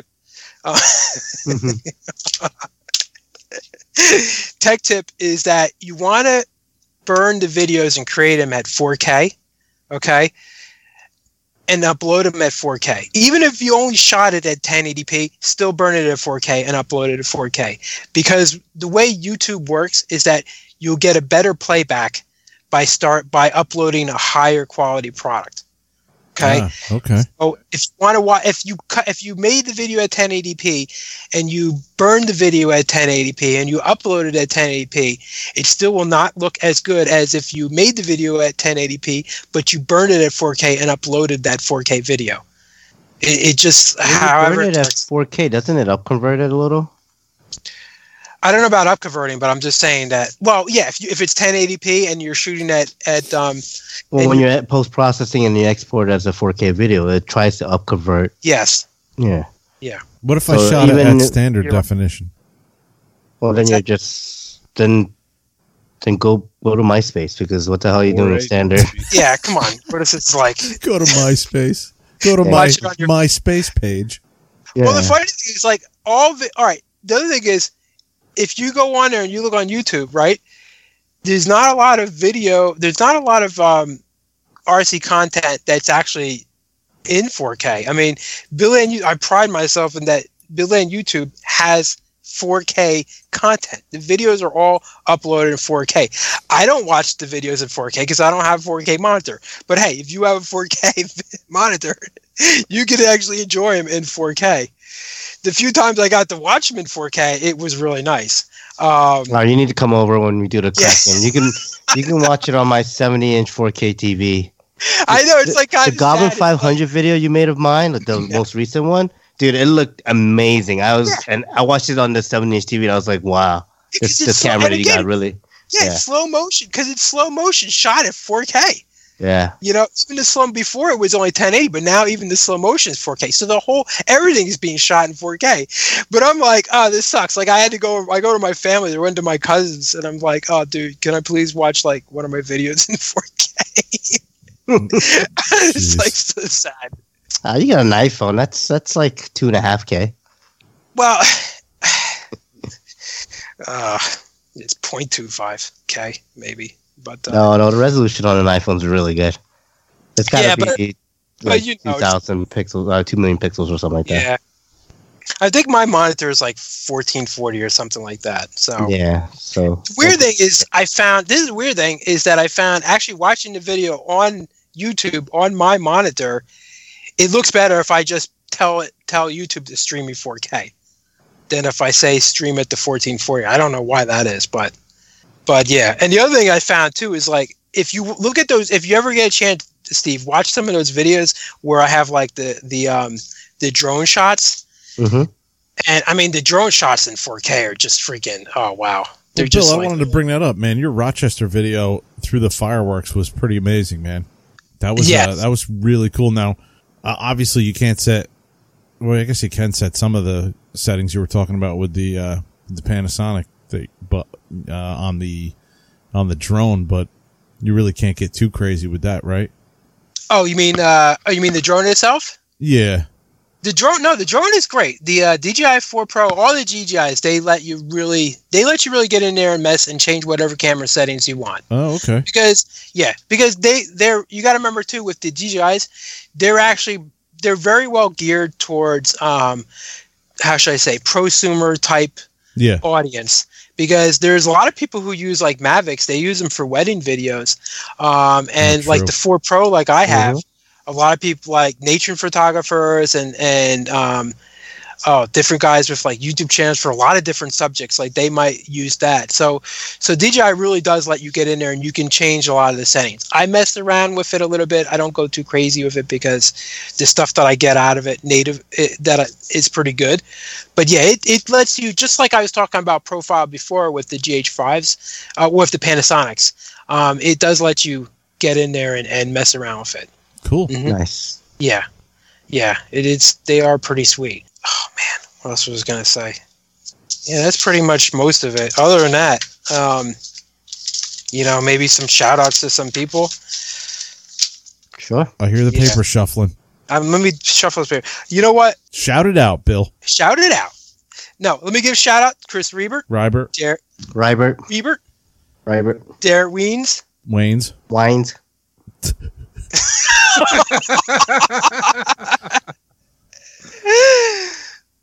McToon, Yoder, and Little McToon, Rob McClown, Doug McClown. Yep, that's Mr. McToon to you. And you know what?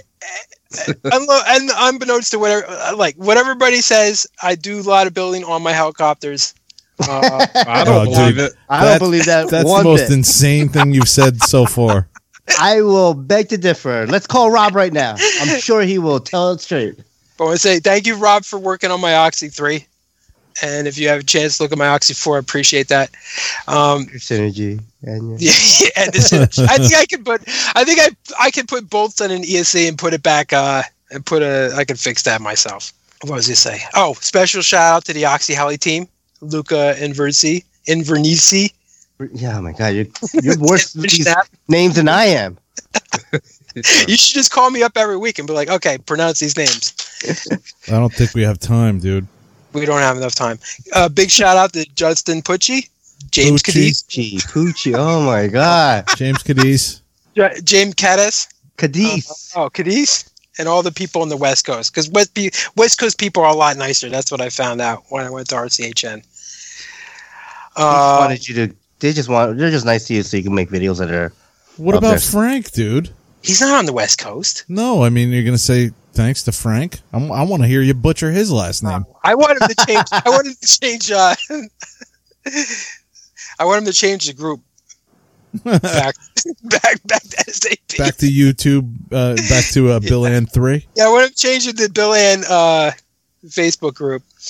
Bill Ann Hangout. Now, of course, I'm going to shout out to Frank. Love Frank. Yeah, Frank what? Frank who? Frank who? Frank. Oh, God. Moro. Deais. Close enough. Moro Deais? Oh, Deais. Yeah. Okay. Big shout out to Matahali Speed Flying Association, mesva.org. Mesva. Speed flying is an important aspect of the hobby. Also, okay, on a completely off subject, but since it seems like everybody who flies a helicopter also plays guitar, to the point that I wish I could put something up for Spring Fling in Guitar Center and just hang it there, see if we get some more people to show up. Wait a minute, dude. Andy, do you play guitar? Nope. Oh, damn it. That's my kind of guitar. Screwed that up, dude. Screwed it. Yeah, but you two are. You know what we need to do, Bill, is we need to do one of those shred compilations like I was showing you, dude. Get some background stuff and have everybody do 15 to 30 second shred.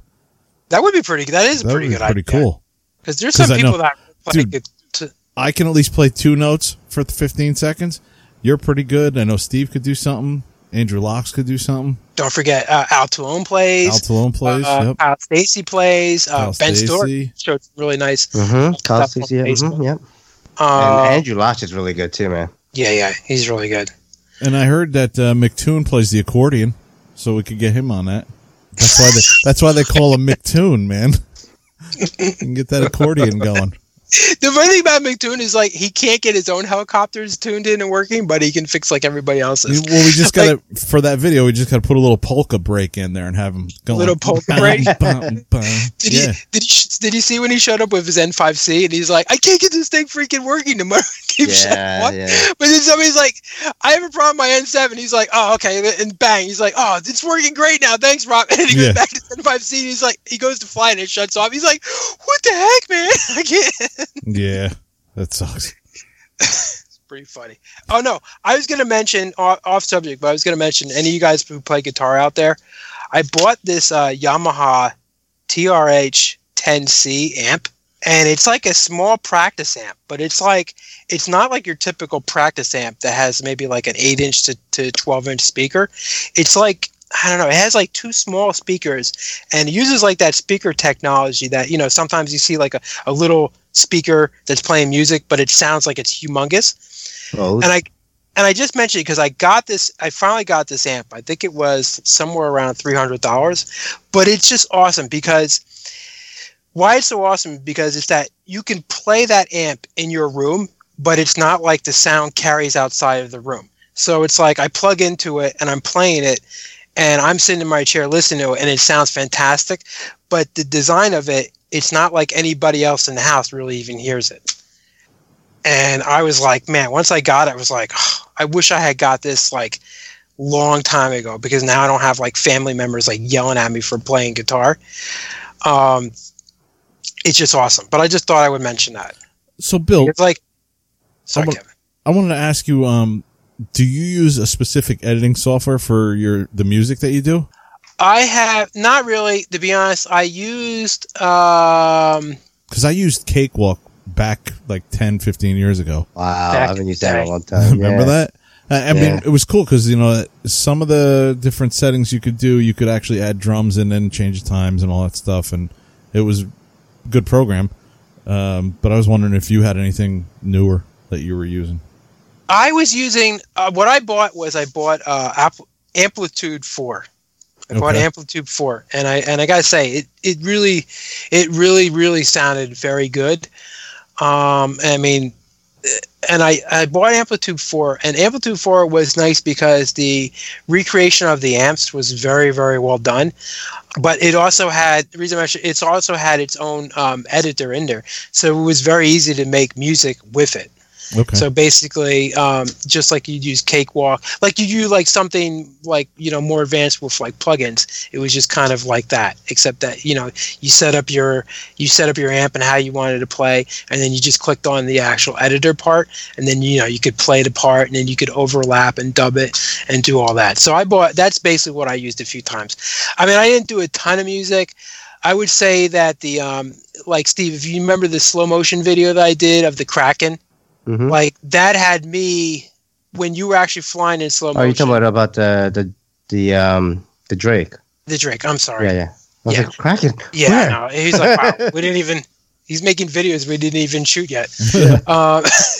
Yeah, the one with the Drake, the slow motion, that was the music when it was in slow motion. Not the first part, but the second part was me playing on Amplitube with my Telecaster and then recording everything directly through Amplitube Four.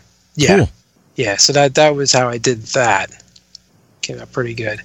But you know what? At the same time, it's like between the time I invest in the music and I wouldn't say, like a lot of people, they really want, I try and find like the difficult, you know, one of the difficult aspects of YouTube is the music. You know, it's really, and making videos, one of the difficult aspects is really the music. It's like, where do you get music that's copyrighted, copyright free?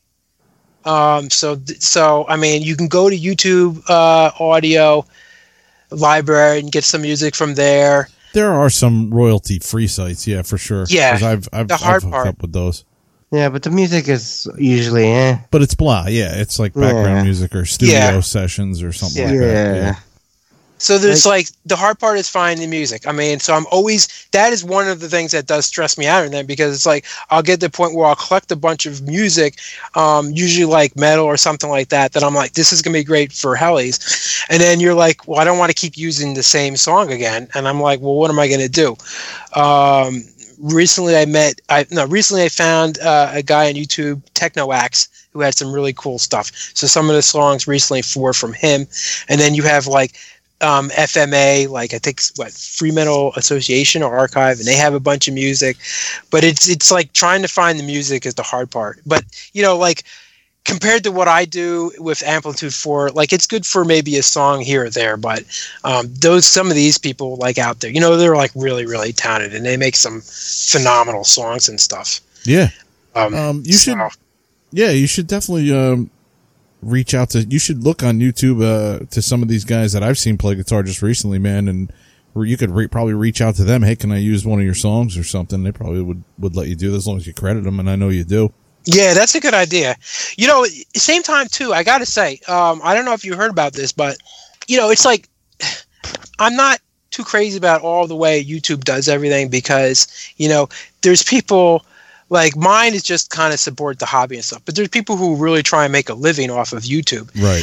And it's like, and they invest a lot of time and money into it, and that's like their life. But it's like every day YouTube tries to find a way to screw these people more out of money. Oh yeah, you know, yeah.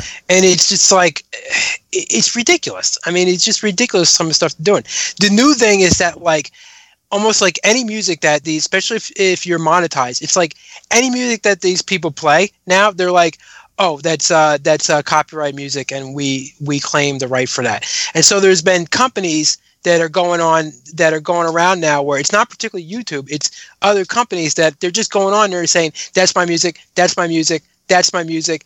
That's my music. One guy actually, he's like, he wrote the song, and it's really hurting like channels that are about music, that are about like guys who play guitar and they maybe review music or they teach you music. Yeah, I mean, it's really hurting those guys. But it's so ridiculous. Like one guy actually wrote a song, and somebody's like, "That's my song." He's like, "It's like that's the song I wrote. What are you talking about?" And they, I mean, it's just, it's ridiculous. And it's like, even some songs that you know about, you've heard, and it's like, so getting so silly, like one person plays a chord and they're like on the guitar, like just to do a cover. And they're like, no, it's copyrighted. You know, it's just, they're going to kill off a lot of YouTube. The problem is YouTube. And YouTube's not the only one, but yeah. Yes. And the problem is we need another video, site, to be honest, because because like I said, this is the type of thing that YouTube should not be letting occur, but they're not stopping it. Well, that'll happen. At the same time, give it time.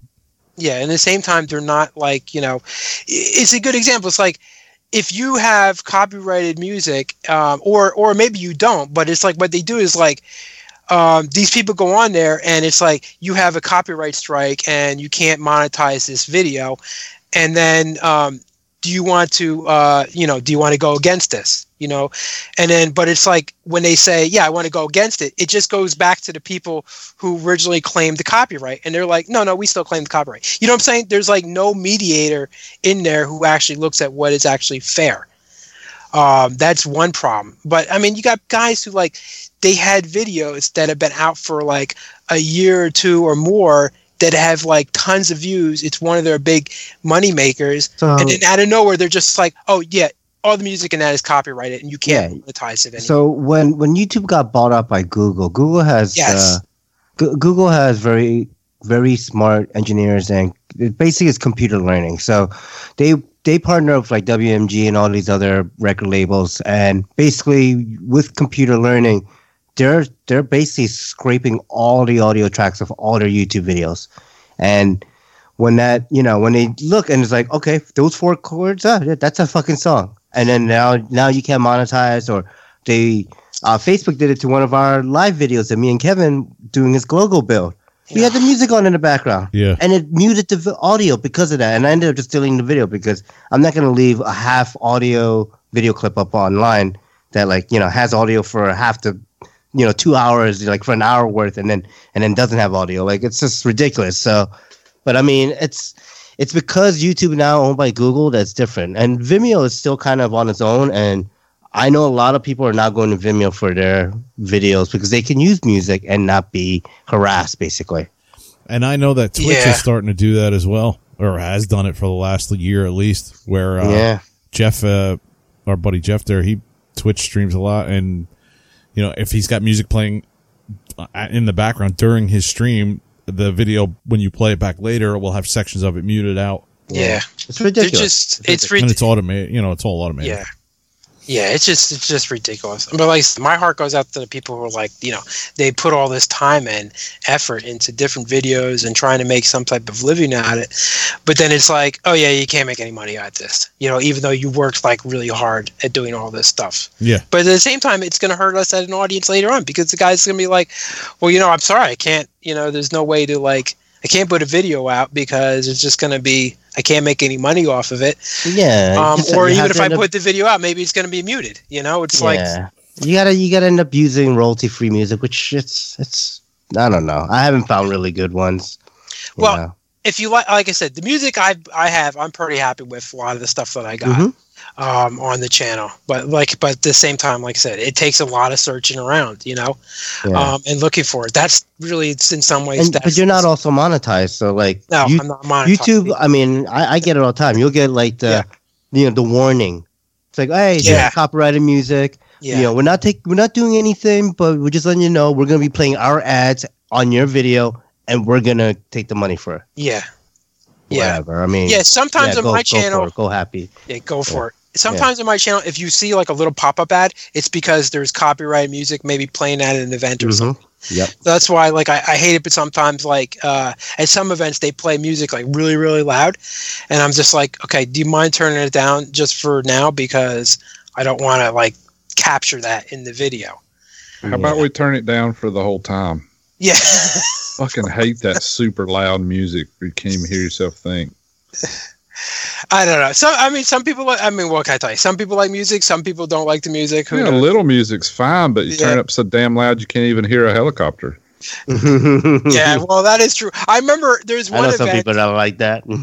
There's one event where they played it. It's not a big event, but they played the music so loud. I remember I was flying the logo, which is not a loud helicopter to begin with, right? Oh yeah, that's quiet. Flying, and I'm like, I swear to God, this thing shut off. So I landed, and I'm like, Rob, can you come over here? He's like, yeah, what's going on? I'm like, dude, I swear to God, the motor just shut off when I was flying. But it was probably not because I couldn't hear, right? So he was he takes the helicopter, and I swear to God, he went to 1,000 feet. 1,000 feet over Long Island. That's how high up it was there, Planes coming out of JFK had You mean 400 feet? 400 feet. Yeah, no, he took it to 400 feet. Yeah. And he took it to 400 feet, and he's beating the heck on it, doing TikToks and stuff. He's like, well, if it's going to shut off, it's going to shut off, and I'll just auto it down. But it didn't shut off. But like I said, yeah, I couldn't hear the helicopter, and I thought it would shut off, but it didn't actually shut off. I'm with Andy though, man. I can handle the the music, but when you're, I'd like to hear my helicopter. Yeah, yeah. And hear other people's. You know? I mean, if you're watching a demo and the music's so damn loud you can't even think, I mean, you want to hear the blade farts and this and that. Right. Yeah. Turn it down about 20%. It'd still be good. And the other thing is, too, sometimes you get people that they sometimes, like, I'm the type of person, I like all types of music, so nothing really ever bothers me. But sometimes you get, like, people are like, I get people just walk by me and they're like, I really freaking hate this music. They're like, this is the worst music ever, you know? Like, it, not everybody likes that it. That doesn't bother me. It's just, sometimes it's too damn loud. Yeah. I remember a particular, I remember at Urcha one year, there was a particular flight team that went up to do a video. Oh, no, they didn't go up to do video. I'm sorry. They went up to do their noontime demo. Okay. So they're doing the noontime demo and the music was playing. And then it got to one of these songs that was like very, very raunchy with a lot of swear words. Mm-hmm. And I remember like the guy who was like leading the whole team, you know, you just, his face turned around. He's like, stop that music. Stop that music. He's like, shut that off. he's like, that's not really the image, you know, that we want to present. Yeah, exactly.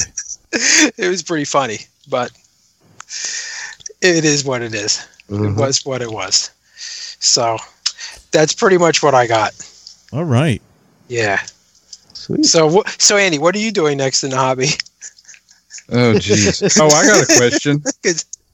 How big of a discount did you get from Panasonic for all the promotion for this GH5 or whatever you got? Dude, this hot look promotion for it. I mean, like I said, the thing is with the helicopters is, you know, the hobby is small. It's a small hobby. Like, I love when people, like, you know, people at work and others, you know, who are not like in the hobby, they're like, oh, well, you do all this video stuff. I hope you're making money. And I'm just like, dude, this is like, I'm not going to make, like, it's a good skill set, but it's, I'm like, you're not going to make money doing videos of helicopters, you know, not at 2019. But then I told him, said, look, you know, I'm pretty happy. I got 1,500 subscribers. There's probably only 2,000 people flying helicopters still. So I'm like, I got a lot of the audience, baby. Exactly. Yeah, exactly. Actually, it's probably more than that. But anyway, you know, you get money back in the way of, like, you know, it's just, how should I say? It's like anything. Like, you guys do the podcast. You're giving back, but at the same time, people appreciate. So people help you out. There's different ways that you get back. You know, like, I'm on the Oxy and Lynx team. You know, like, I get a lot of payback from that, even though at the same time I love their product too. But, you know, it's just the community's tight, and you get a lot of feedback from that, just from the point, you know, I go to an event and people come up and they're like, hey, you know, I like the videos that you're doing, you know, and it's just great. There's so many people in this hobby, you know. Yeah, yeah. You don't need to make money. It's like, it's not about the dollar. It's like, we all are contributing to this hobby in some way. Like, you guys, you know, you contribute significantly to the hobby. You really do.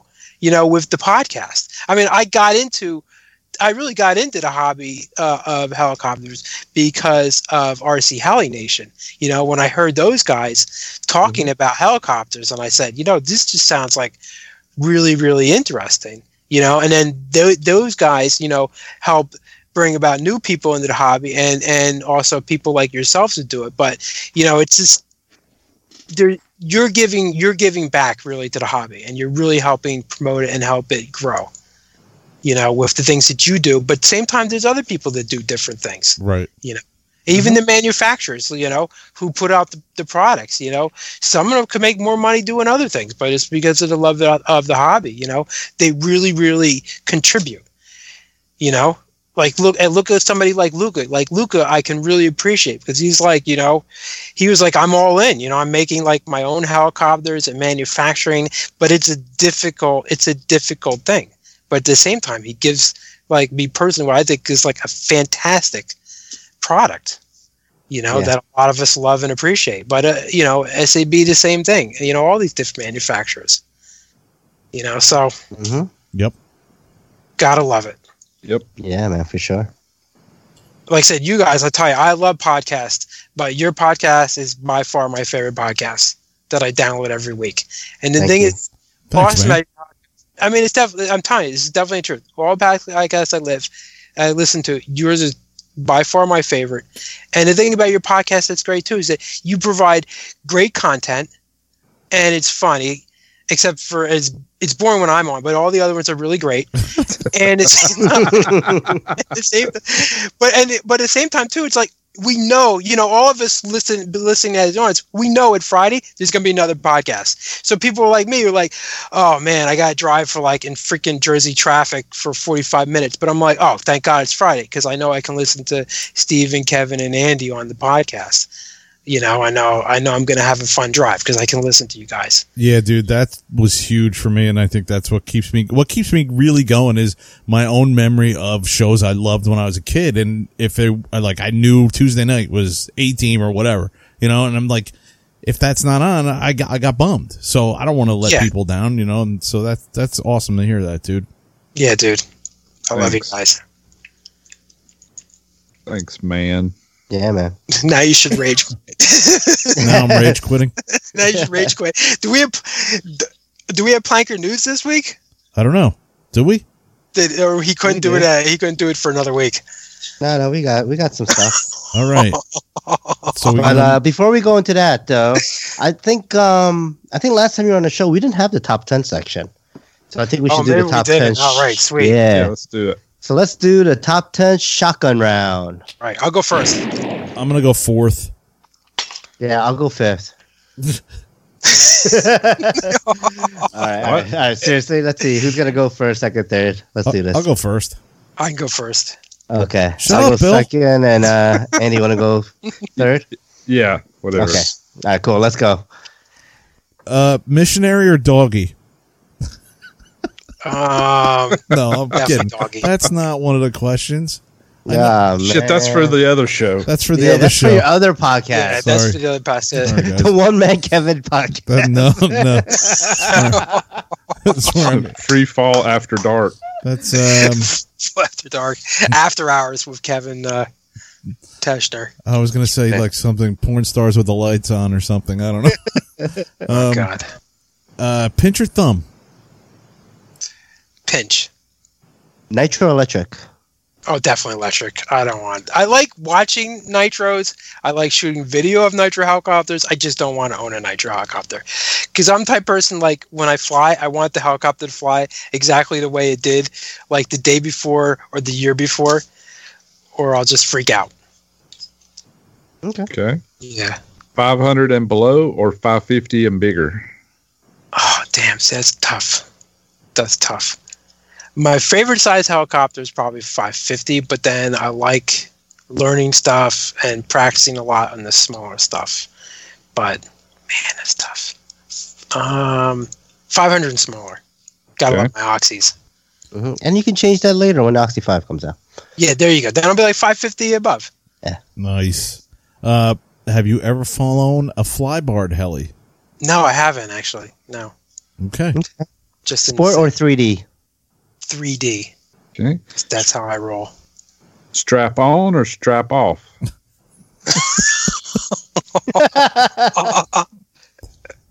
Wait, Andy, that's the wrong show. No, that's a legitimate question. I still remember I was shooting video of somebody, and they're like, Bill just doesn't want to say strap on. I don't want to say it now. I just remember when I was shooting video of somebody, and they're like, he grabs like his transmitter, and then he grabs a strap, and then he attaches it. He's like, I had to put my strap on, and then he's like, and then he starts flying helicopter.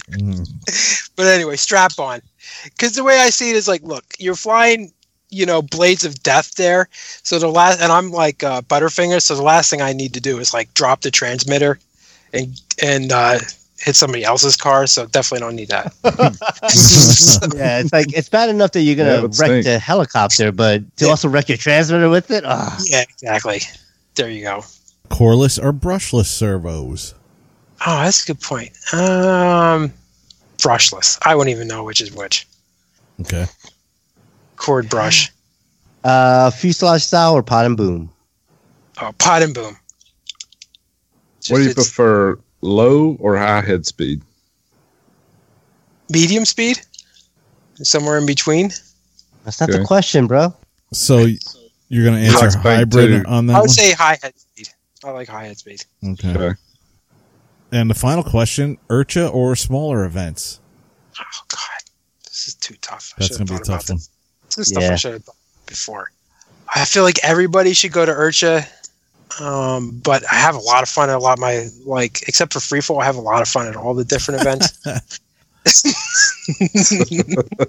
Because you drank too early, dude. Dude, there was a lot of drinking at the last Free Fall event. That's all I got to say. We all know who, besides myself. I say small events. Okay. Yeah. I don't know what Mike's doing on this. Okay. Now for another episode of the Free Fall Planker channel. I forgot what the hell this thing is called. Mike D's segment. I got my hands in the air shrugging. Planker News, wasn't it? Planker News. Yeah. Planker News, Field Report, something. I don't know. That's update. Like news update, yeah. Now, I don't know what I'm looking at here because I see copy of episode 6, I guess. And then I see promo for episode 6. So wouldn't it be promo for episode 7 that was uploaded at the same time as copy of episode? I don't know, as Mike will say. And let's just play it and see what we got. Okay. You know what? If you don't like it, I don't care. If it turns you off, I don't care. If you don't listen to it, I don't care. It's the Planker. No one cares. Hello, everyone. This is Mike D at the Free Fall RC Podcast Planker Channel News Service. I want to first welcome our new sponsor, Godfather Hobby. Did I say it right? Yes, and now on with the show. You can let go now. What? I did everything he said. Hey, it's Vito. It's a Vito Cantaloupe here from the Godfather Hobby. Here in Jersey. Exit 42. You need the hobby stuff? You need the whirly bird stuff. You need the airplane planky stuff. We got it. We got what you need there. You come, you see Vito. Vito, take care of you. Anziché chiedere il 5 Stelle, perché non dai il governo al 5 Stelle e tu poi il 5 Stelle? Yes, Vincent. Yes, it's very big, very impressive. How are you going to hide that all day? All right, you guys got your sacks over there? You're okay? You got everything you need? All right. Okay, welcome back to the Free Fall RC Planker show. And we've got some visitors here, as you can tell, from out of town. Anyway, what we've got... Oh, you know what we've got? We've got a field report from Piero Musso. And this is the... He's at an undisclosed location somewhere in Newark at an RC field. And... we're going to have Fly It Like You Stole It Day. That's always popular with the guys, Fly It Like You Stole It. All right, so let's go to Piero. Piero is here. There we go. Piero. Hey, Addis, this is Piero. Yeah, we're here at an undisclosed location in Newark here, RC Field, nearby exit 22. Hey, we got, I got Salvatore, I got Vincent, and Billy. And, alright, listen guys, they told me, the boss said, it's to steal him and then fly him. So, let's get that one over there, get that one. Yeah. Guys, listen, get those ones down from the air. We gotta get those down. Yeah.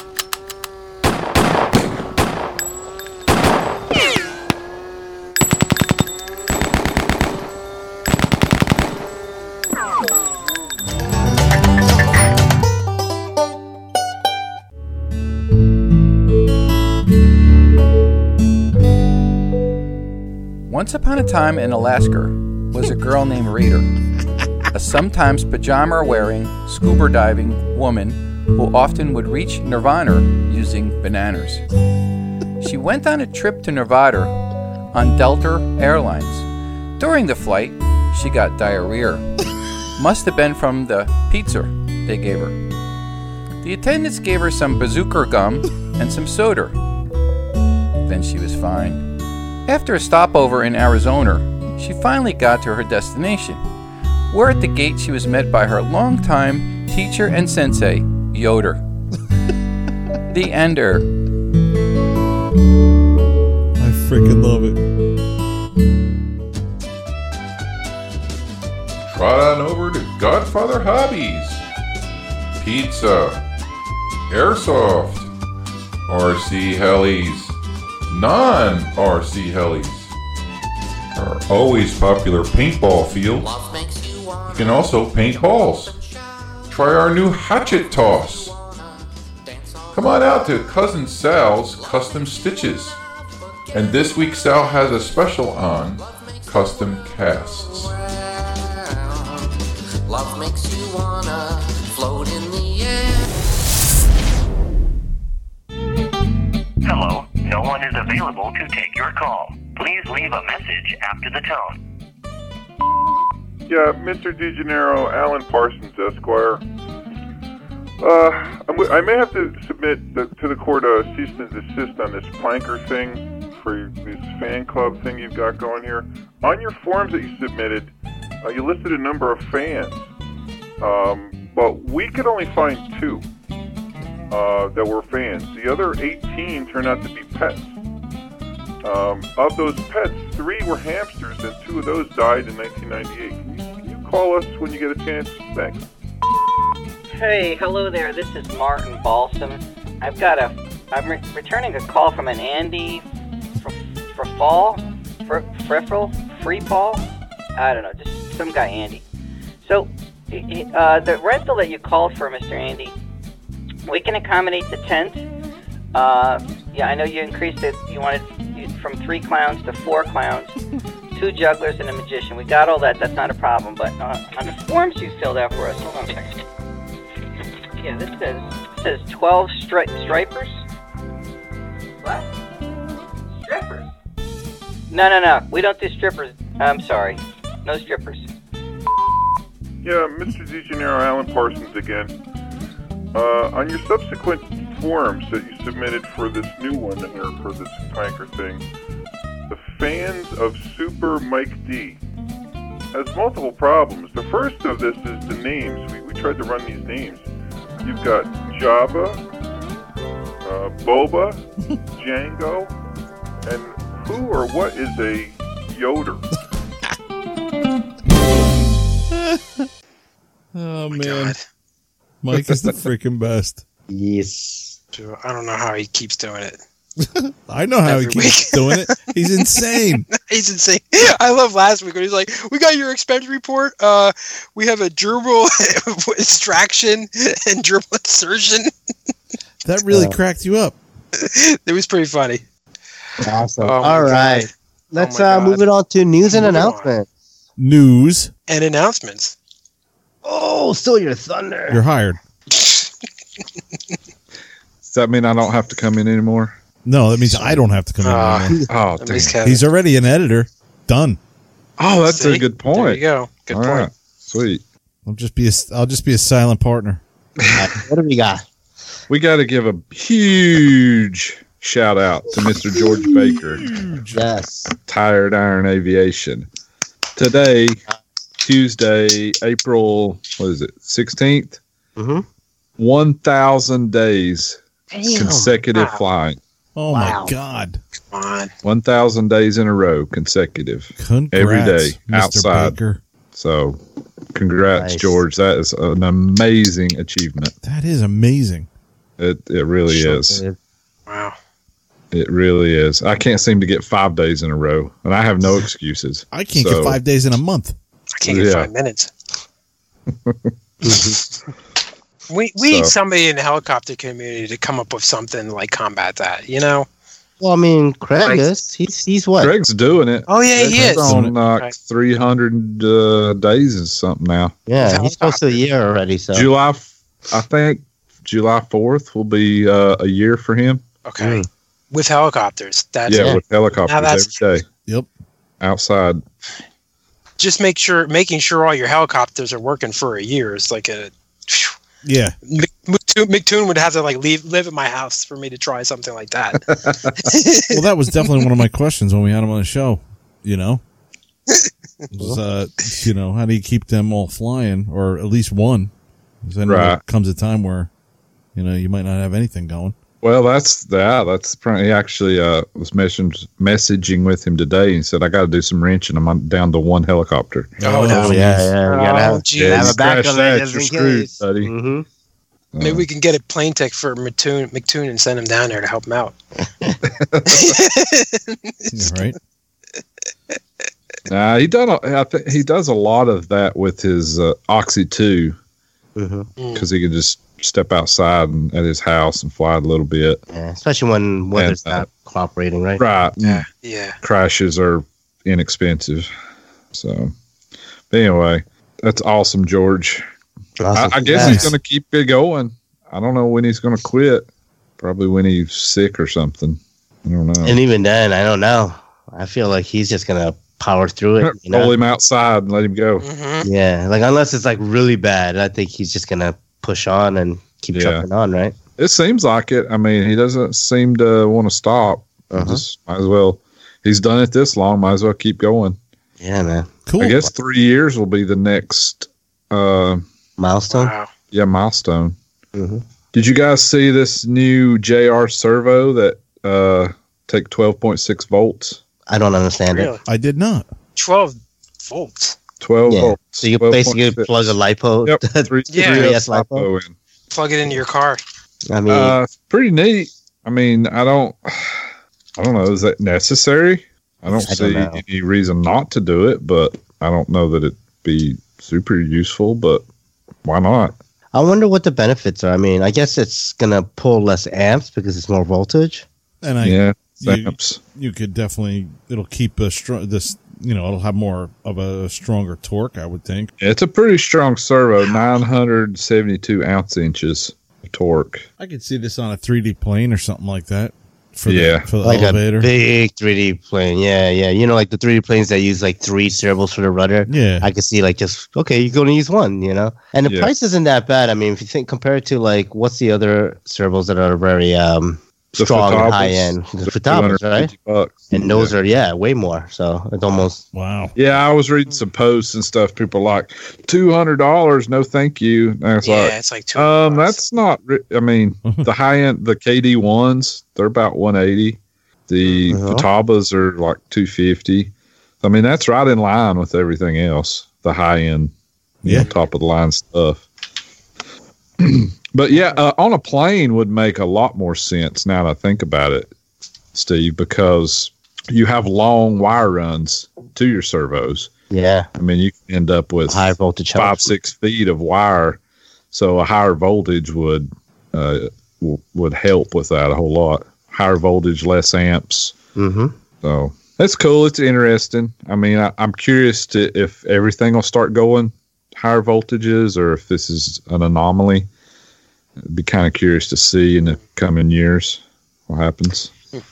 I don't know. I have a feeling like I could see servo brands wanting to go this way because it does have its benefits, you know, but then like, you know, what are you doing? Like if you're not running a receiver pack, which now has to be a 3S receiver pack, you know, like BCs don't go that high, you know? Yeah.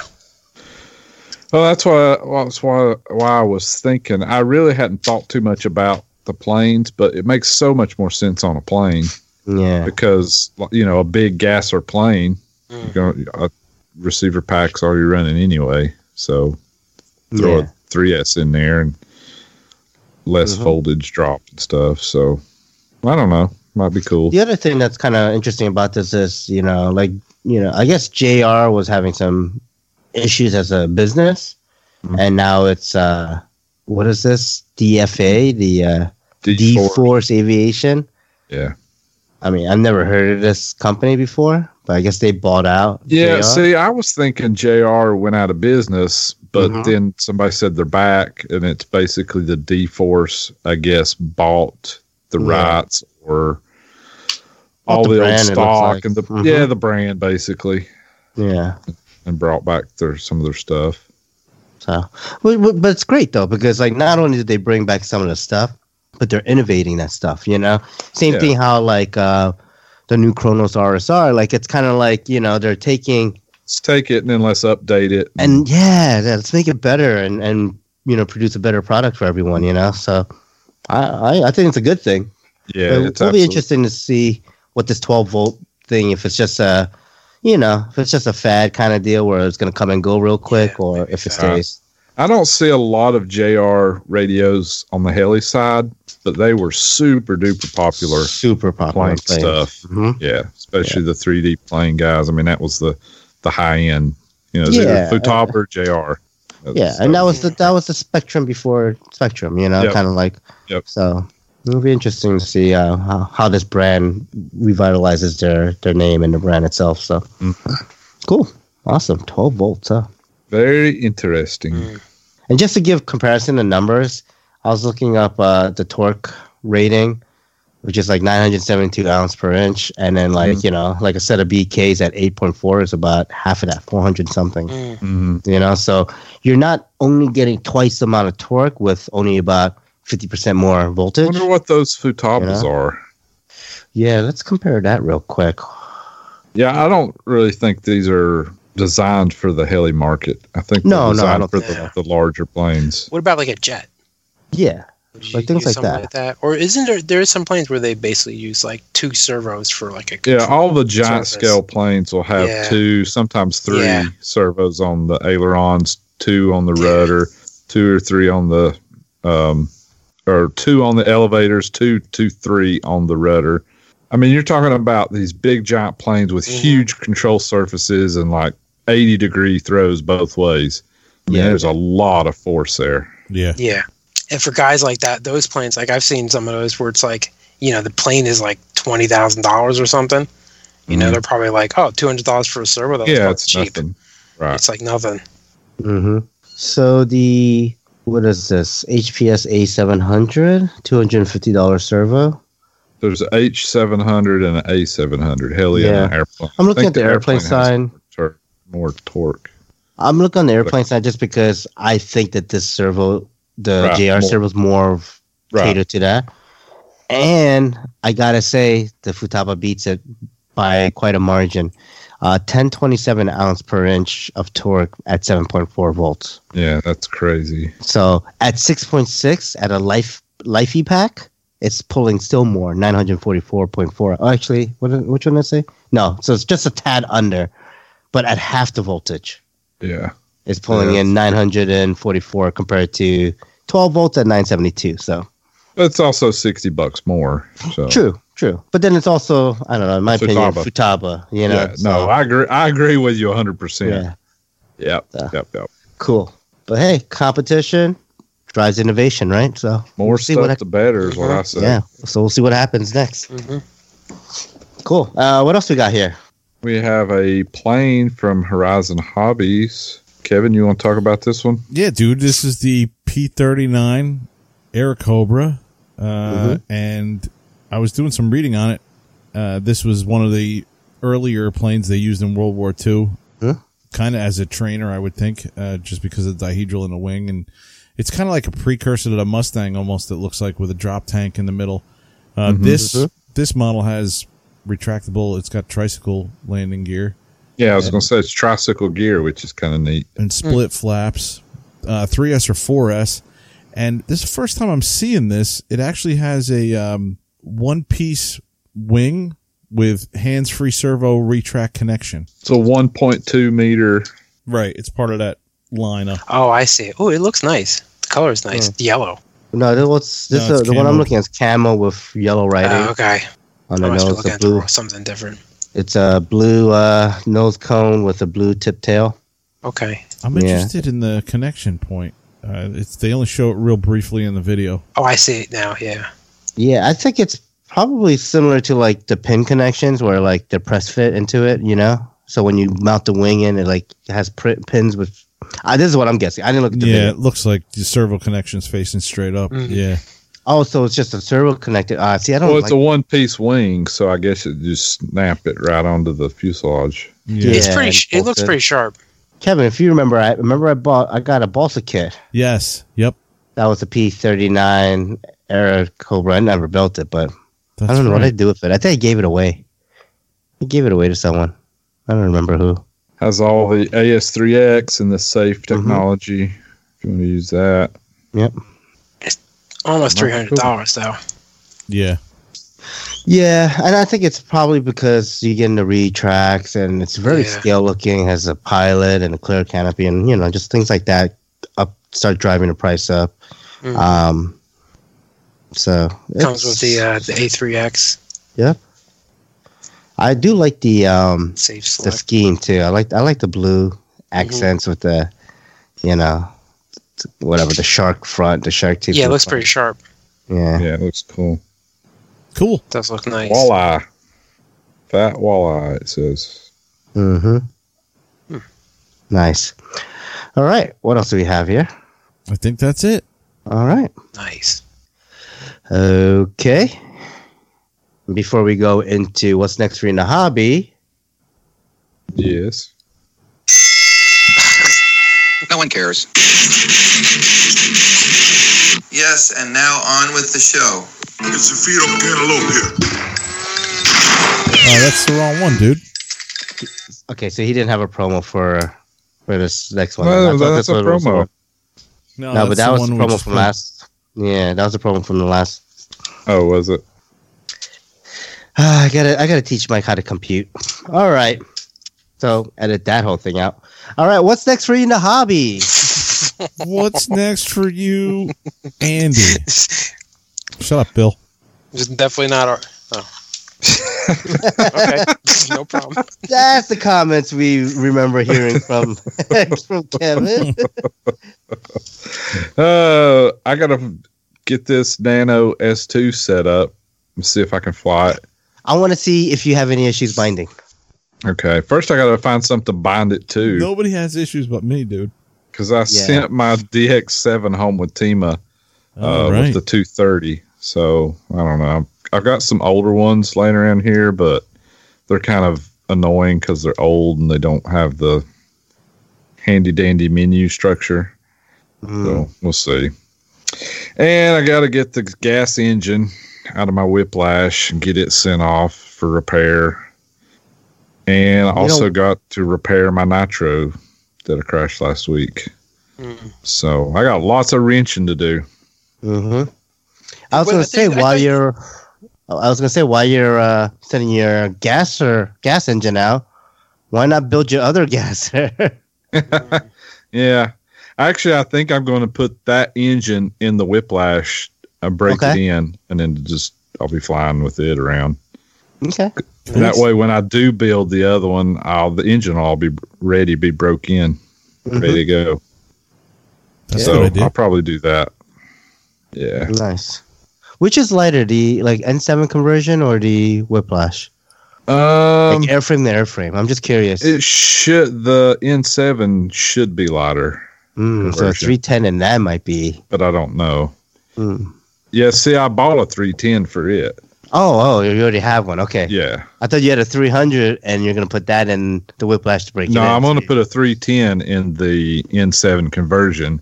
Yeah. And I think I'm going to get a quick draw pipe for it. I got to talk to Doug Darby and figure all that stuff out. Yeah, did you see his dyno charts or whatever? Yeah, it's like a horsepower more. Yeah, a considerable difference. 1 point something horsepower just bolt straight on.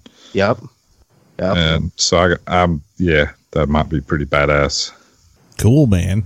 Sweet. Yep. What about you guys? What you got coming up? Well, hopefully I can get some flying in this weekend. It looks like it's going to be pretty wet, but we'll see. I'm going to fix my my Blue Fo thing there and add a couple more blinky LEDs to it, and that's probably about it. And finish that thing up. Mm-hmm. And I got some 3D printing to mess around with. Got some filament and I want to try out. Nice. Cool. And that's about it, man. I'll make my part real nice and simple. I'm going on vacation, so I ain't doing shit. Nice. Oh wow, that's right.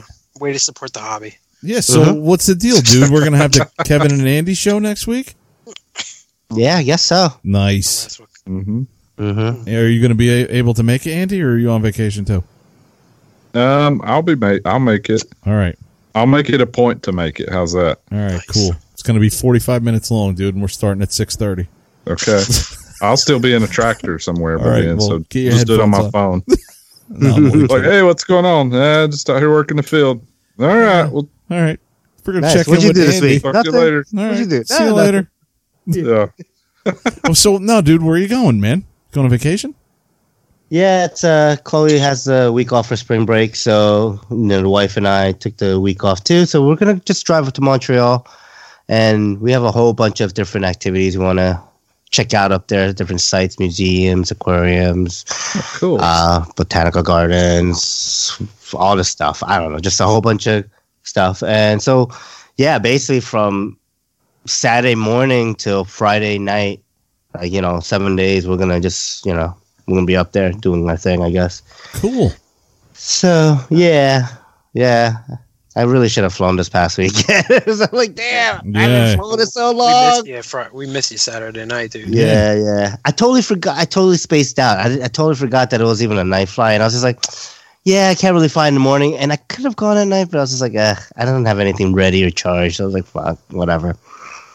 But, but I'm going to... Because it's great. I have this vacation, right? So I have a week off. And then I looked at my schedule for work. And you're going to love this, Kevin. But I basically I go back to work Monday. I work from home Tuesday. I go into work Wednesday. And then I'm off for spring fling. So, so then I have 4 days. I have Thursday, Friday, Saturday, Sunday. And Fredericksburg. So wait, really? It's coming up that? Oh, it is coming up quick. It is. Yeah, it's first weekend of May, and that's not this following weekend, but the next or the one after. So awesome. Yeah, so it's definitely coming up soon. So yeah, I gotta actually figure out what I'm gonna do as far as accommodations, because I'm planning on staying with Rob, but I think he's only going up there like Friday afternoon. I think. It'll be late. Yeah, so that first Thursday, I gotta figure. I'll sleep in the car. I'll just rent a hotel. I think, I don't know, or maybe a tent. I can bring my tent here. It'll be tent city, man. Yeah, I thought about it. It depends on the weather. So if it's like not gonna be shitty, like if it's any type of rain, I'm gonna just fuck it. I'll pay $100, $150 for a hotel room. I don't care. But if it's gonna be decent out, then yeah, I'll have my tent gear with me and my so. Cool. Well, the good thing is the hotel's only like 4 minutes away from up there. Oh, is it close? I don't even know where it is. I've never stayed at a hotel there, so. There's one, it's like 3 miles maybe. Well, Bill knows. It's not far. Mm-hmm. Bill? Yeah. Yeah, I'll talk to Bill. Yeah, I got a good hotel. Bill knows where all the hotels are. Maybe 20. Wait, Bill, what days are you going? I'm going maybe Thursday to Saturday. Hmm. Thursday to Saturday? Leaving Sunday morning, right? Yeah. Yeah, Sunday morning. Yeah, that's my plan too. I don't know. We'll talk. I can hook you up. Okay, cool. We'll talk off the air. Yeah. So, Kevin, what do you got? I went already. Oh, you did? Bill, what do you got? All right, so what am I doing? Yeah, Bill. What are you doing? What am I doing? Besides choking videos. Making videos. So the next thing I got to put out, if you saw, give us a hit. What do you got? What do you got coming out next? If you remember Rich Curry, he was this guy in Long Island who was flying a Roban Bell 412. Yeah. Really like a huge scale, super scale helicopter. Okay. So I had the flight video, but we did an actual overview of the helicopter. So I have to get that assembled, and I want to try and get that out towards the end of this week. And then after that, just trying to get some flying in and do a lot of simming too. Cool. Now, that's pretty much it. I'm looking forward to Spring Flame because I'm gonna hit the ground running, get some good video stuff, and I hope there's a Kraken there flying. If you know what I mean, that I can get some video of. Yeah. So I'm looking forward to Spring Flame. Nice. Yeah, me too, man. That's always a good event, and it's a nice event. Yeah. I hear I've been listening to the Telerotor podcast, and Casey was talking how he paved the road and everything too. Yeah. So the access road, the road between the two flight lines, it's all paved now, and with the bathroom situation there too, and like that venue is becoming to be a very awesome place to do events, you know? Yeah. I wish it was closer. Me too. Closer. That would be awesome. It's still not that bad, though. I mean, we're talking about, what, 5 to 6 hours drive? Yeah. You know, it's doable for a weekend. For a long weekend, it's definitely doable. Mm-hmm. Cool. All right. Is that it, then? That's it, then. Yeah. All right. Well, thank you, Bill, for taking the time to come on our show. We appreciate it. It's good to get some insight and an update on your equipment, your process, the videos you're making, you know, and all this stuff. So it's awesome, man. Thank you. Thank you for letting me come on. Yeah, anytime. And if people want to contact me, see you in 2 years. 2 years from now, I'll be like, he's totally out of hell. He only drives RC cars. So. but he bought a GH6 now. GH6. And if people want to contact me, how would they do that? Well, first off, make sure you're subscribed to Bill Ann's YouTube channel. That's the only way. Yes, that's the only way. And if you don't like helicopters and you just want to see planes and other anonymous stuff, go to Bill Ann 2 YouTube channel. Also, check out my Instagram account, Bill Ann YouTube. Hashtag Bill Ann, and then also if you can reach me through Facebook at William Anthony on Facebook. Awesome. Yeah. That's pretty much it. All right. Facebook likes. This is an easy one. We have 902 likes. That is... Oh, man, I'm going to mess up this guy's name. One new like from last week. Awesome. All right. And... let's cue the music. We have Jesse Gayhart. Okay. You didn't mess that up. No. Thanks, Jesse. Let's see. What do we have for Facebook comments? Facebook comments. I posted on our Facebook page a clip from the News at 6 about our buddy Ethan, who flew a helicopter at the Week Signals event. And got on the news in a good way. Mm-hmm. And our buddy Chris Breams commented, that is awesome. We need more good press in the hobby. And he was just doing a demo inside for the news there. And it was pretty good. It was, I mean, he flew great, but, you know, their commentary is always, you know, pretty freaking vanilla when it comes to stuff they have no idea about. When it's not politics, they're not getting all fired up. And also saw on the Flight Test fan page that William Anthony launched his Bill Ann 2 YouTube channel and said, everybody, check it out, bitches. The inaugural launch. He said it's not RC helicopter related. Planes, guitar, fish, whatever. So, don't forget the fish. And Jason Mohoy, he posted a picture of his V-Control Touch. And on his case was a Free Fall RC picture, and he was like, Steve Yoon, Kevin, Andy, showing some love for the Free Fall RC schmucks. And Andy said, thanks, I think. And Jason said, it was awesome catching up with you at Huntsville? Or no, at Birmingham. Or Birmingham. Yeah, he's a cool guy. Awesome. So thanks, Jason. Website comments. What do you got for website comments? I didn't see anything on our website, but we did get a link from our buddy Hilda Flyer, Dave. He sent us a link from the flight test forums under Freefall RC, off the field audio and video. Other than flight test podcast, Freefall RC podcast. He posted a link to episode 169. Nick Maxwell and Rocky Boy. Posted the Planker News is legendary. That is all. Nice. And then Dave actually posted a video of Nick doing some F3C precision stuff. So if you guys are interested in that or want to know what that even is, you can check that out. Kev. Yeah. Hilda Flyer was on the podcast, but I think he was on after the Freefall event. But the funny thing to me is he never mentioned when I drove over. I remember when I drove over his plane. Yeah, I thought we mentioned that on the show, though, that we recorded. Yeah, you talked about it. Did you talk about it? Mm-hmm. Yeah. We can talk about how much of an idiot you are again if you want. Oh, thank you. I pull into this spot. I'm like oxide. I pull into this spot.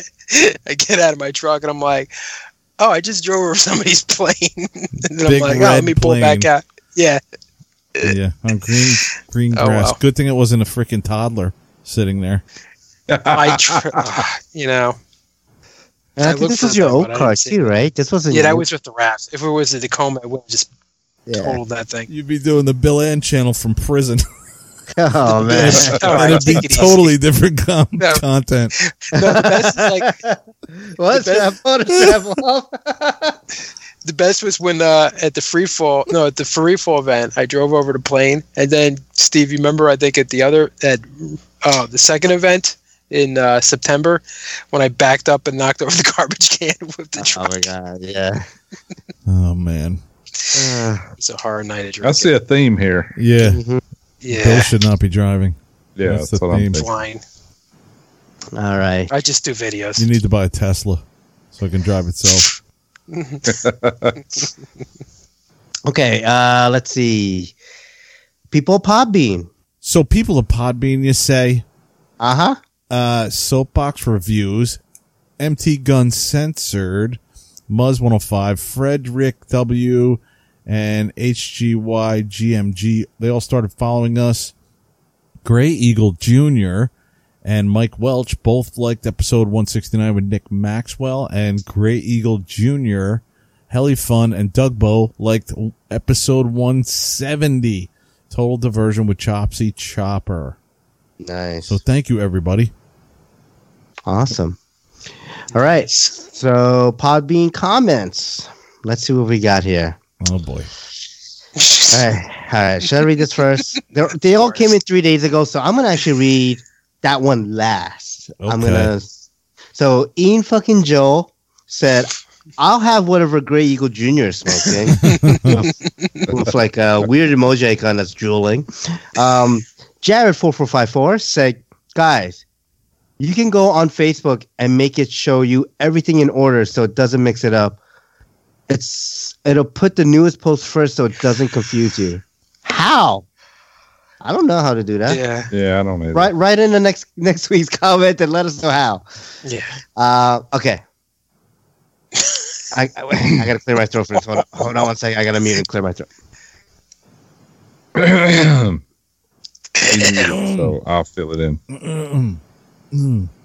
Okay.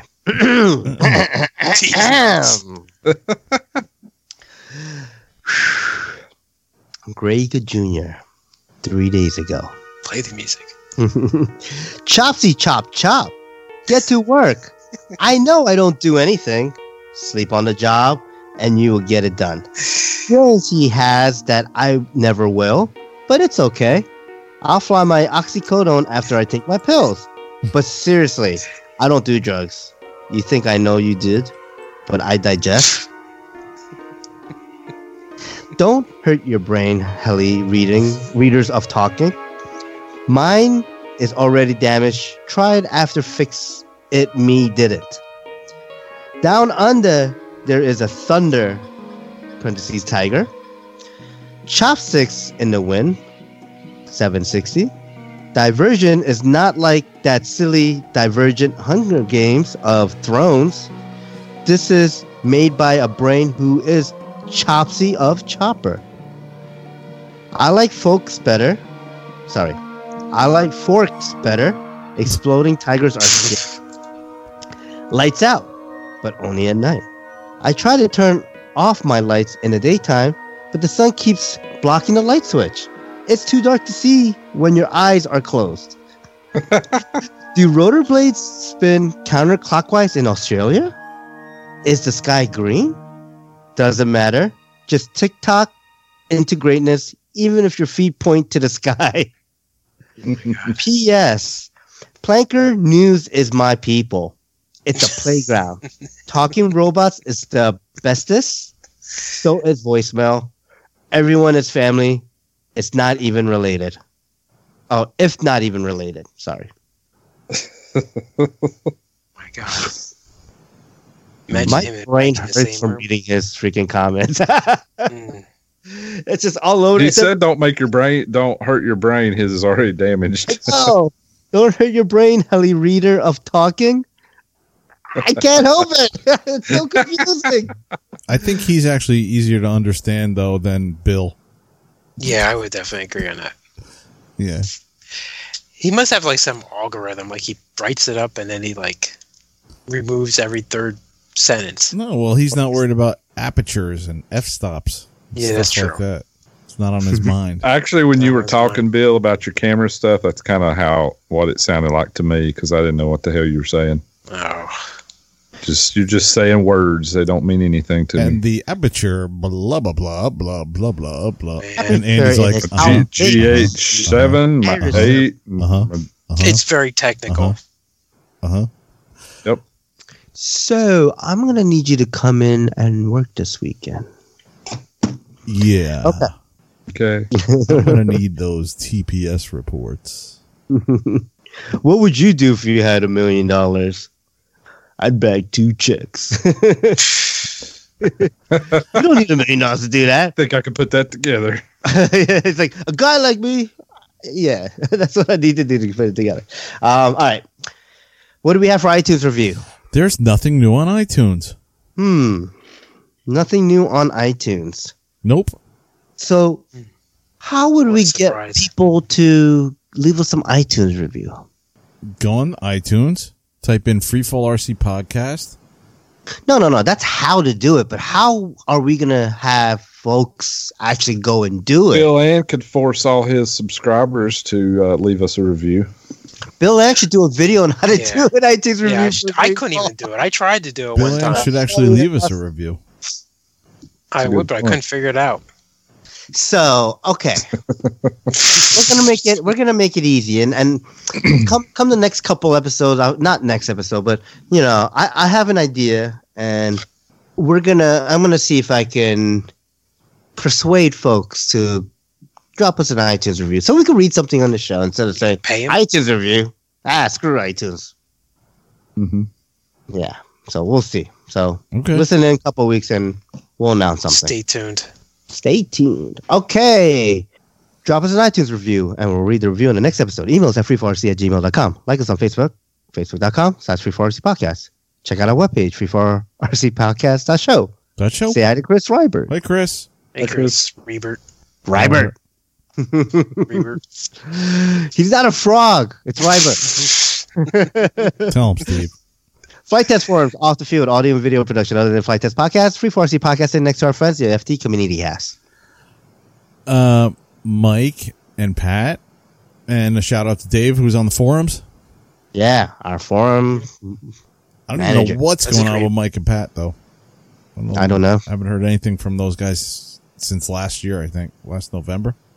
I'm not sure what's happening. Okay.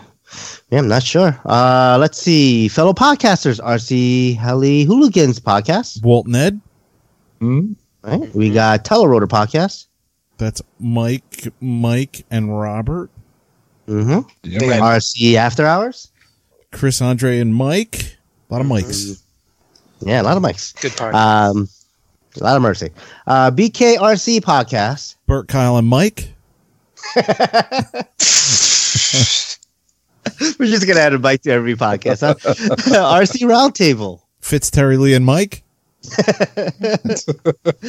What's awesome is you actually got all 3 days, though. I know. I don't know. Nice. For some reason, that was rolling around in my head. Nice. Who says you can't teach an old dog new tricks? Flight Test Podcast. Michael, Mike, and Mikey. Yeah. Might as well. I don't listen. The English version of Mike. And... our special, and I really mean special. Yeah, special. Bill and YouTube channel. Oh, by the way, Bill, happy birthday. Yeah.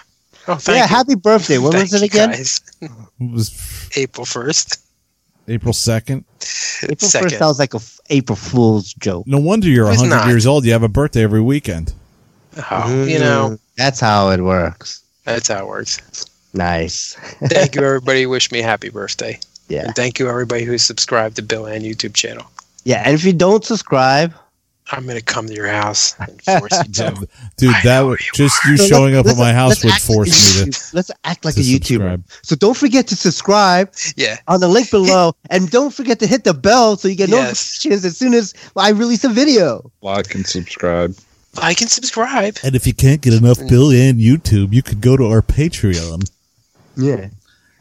No. You guys support us that way. Yeah. If you can't get enough Bill and YouTube, go to Bill and YouTube too. Yeah, there you go. And if you want to see some behind the scenes of Bill Ann, you could go to his Patreon for some more revealing videos. Oh, God. Only for Patreon customers. Only for Patreon customers. Bill Ann After Dark. Be a Patreon subscriber and see special Bill Ann After Hours. Bill Ann After Dark is 9:30 and he's just sleeping the lazy boy. That's what Bill Ann After Dark is.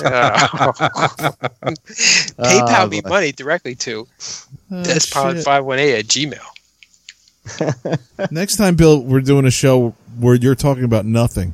We're just going to bust chops the whole episode. It would probably go on for a good hour.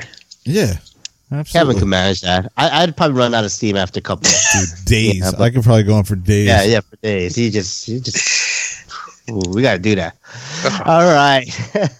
Speaking of going on for days, this podcast is going on for days.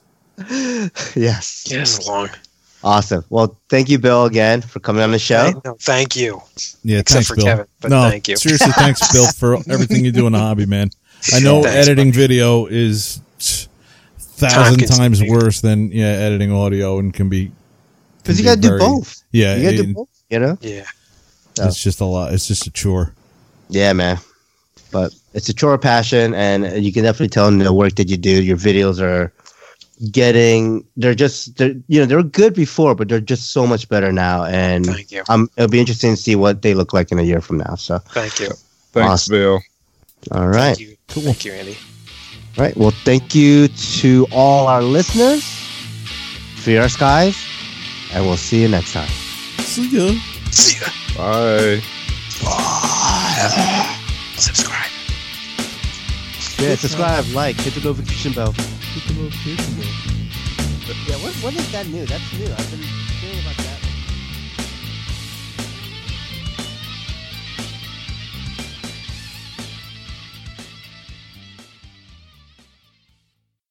More recently in these videos, I'm like, the PBS Begathon that used to happen. Oh boy! And I hate you know what I really hate is you watch a video like how to do something, like program something or whatever, and 4 times during the video there's ads. Like you can see them. Yeah. You can see them in the timeline. There's the yellow lines, and you're like, okay. You know what I hate? You watch a video. They're going to tell you how to do something. They spend 4 minutes telling you what they're going to tell you how to do. Oh, yeah. Yep. So just get to the fucking content, man. Yeah. I use a little double tap on the right, like when I'm on my phone, and just 10 seconds, 10 seconds, fast forward. I can't stand the commercials, though. That's just strong sometimes. They just I don't mind commercials if they allow you to skip it. Like, to me, fine. Yeah. Whatever, 4 seconds, 5 seconds. I don't care. But Facebook forces you to watch the whole fucking thing, and I will just scroll past it. I would give up on the video. Yeah, exactly. That's what I do. Forget it. You hear this, Facebook? Get your fucking shit straight. Yeah. Goddamn Zuckerberg. You're fucking already a billionaire or millionaire. You need to fucking put all these ads to make our experience even worse. Alrighty then. I'm going to stop my recording. I can tell you, dude, the internet was created for one reason, and it's to go to YouTube and type in Slayer Goes to Church. That's all you got to do. Yeah. Oh,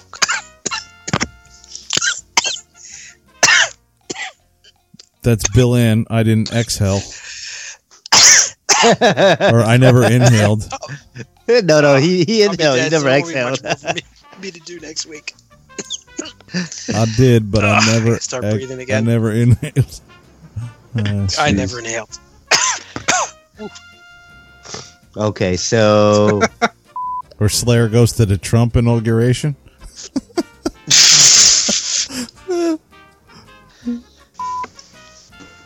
Okay.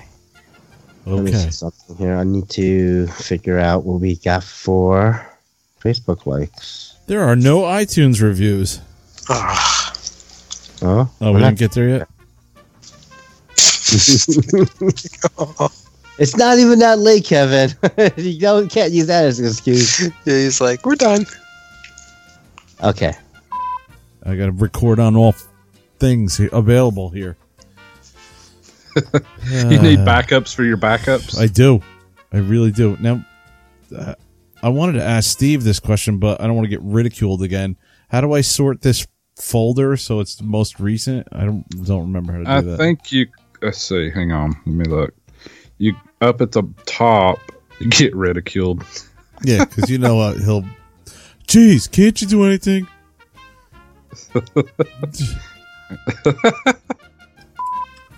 I've been busy working all week. I ain't had time to do nothing. Busy working. Oh, that's right. You do work. That's right. Forgot. I'm not Steve. Forgot who I was talking to. You're not semi-retired like Steve. Makes more than me and you combined. And he's home. Know. Then he's semi-retired. What a dick. I mean, it's 100% my fault. I'm not blaming the nitro. Hot glue or shoe glue next time. Yeah. I mean, I'm an idiot for not gluing it. That's my fault. That's it. Yeah. With the helicopter. No, you're right. I'm not that you're an idiot, but that, that's nothing to do with the nitro. No, you can agree to that. No, that's an idiot move. Not gluing your shit in. I still owe you money, don't I? Yep. Not you, Kevin. I figured I'd say I owe you nothing. Swift kick to the head. Nah, even then. That's not going to do any good. Yeah, and what do I get? Pull leg muscle? Trip and fall on your ass. Yeah, exactly. That's what I'll get for that. Bill Antu, because I'm sure he wants to come on the show to promote his fucking second channel. Oh, yeah. So that's a good idea. How about Bill Ann? No. Bill Ann is a deuce. I do like that. Ooh, I do like it. I don't know if he's going to like it, but... Bill Ann #2? I don't know. Did you guys see that big-ass airplane? First flight? No. Big-ass airplane? Jet launching thing. World's largest airplane. 385-foot wingspan. Strato launch. You didn't see that? It's an RC airplane. It's 380-something feet? No, it's a full-scale. Oh. No, I didn't see that. Largest airplane ever built. Oh. Did not see that. I'll ask Bill when he gets online. Max takeoff weight of 1.3 million pounds. It can haul a 500,000 pound payload. Damn.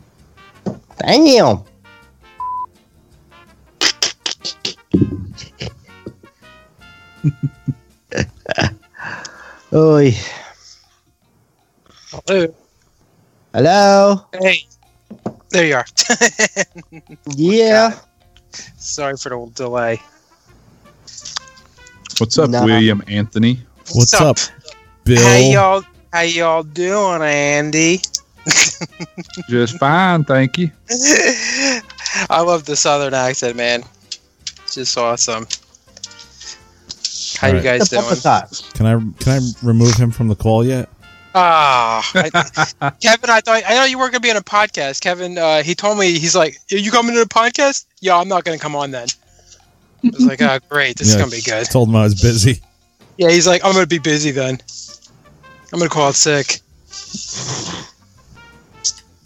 He's calling an audible. All right. Taking a sick day.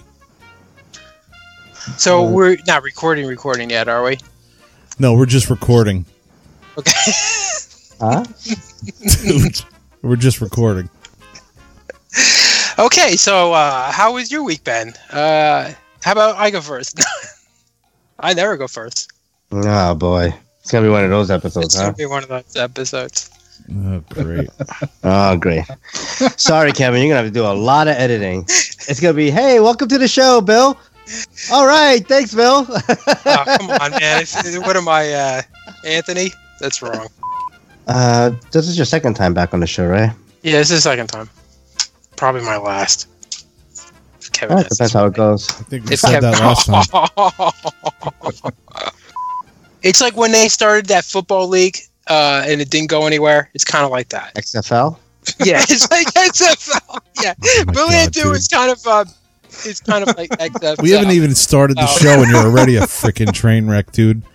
You published that video 3 days ago, and it's got 51 views. 3 days. Nobody watched it. It's got half the views that you got on your regular channel. I didn't even see it until 10 minutes ago. I posted the same video on the regular Bill Ann, and it's already got like 24 hours, it has 100. But you're talking about Bill Ann, too, that nobody really knows about. So that's pretty damn good, I think. But dude, I'm tired. But then when I posted it out, like, nobody watched it anyway. And I'm just like, you know what? No, the good point is, like I said, I realize now I could double post because I could post it on regular Bill Ann and I could post on Bill Ann too.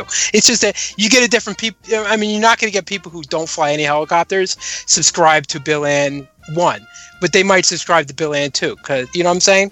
Versus heli guys sometimes fly planes and mostly fly helis. Yeah, well, but and you have to understand, like, the heli community is... All right, now I got 5. And I commented, I love this video, Bill. Long live the Bill Ann 2 channel. All right. Okay. All right. You got me. All right. Let's start the show because we're losing all this good stuff in the bloopers, I guess. Oh, great. Yeah, nobody listens to those. You know, I got a lot of stuff to talk about, so. Okay, cool. I got like 4 pages of notes.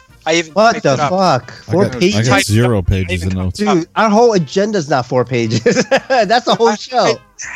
I'm kind of scatterbrained, so I have to I gotta keep everything. You don't say. When's your birthday again?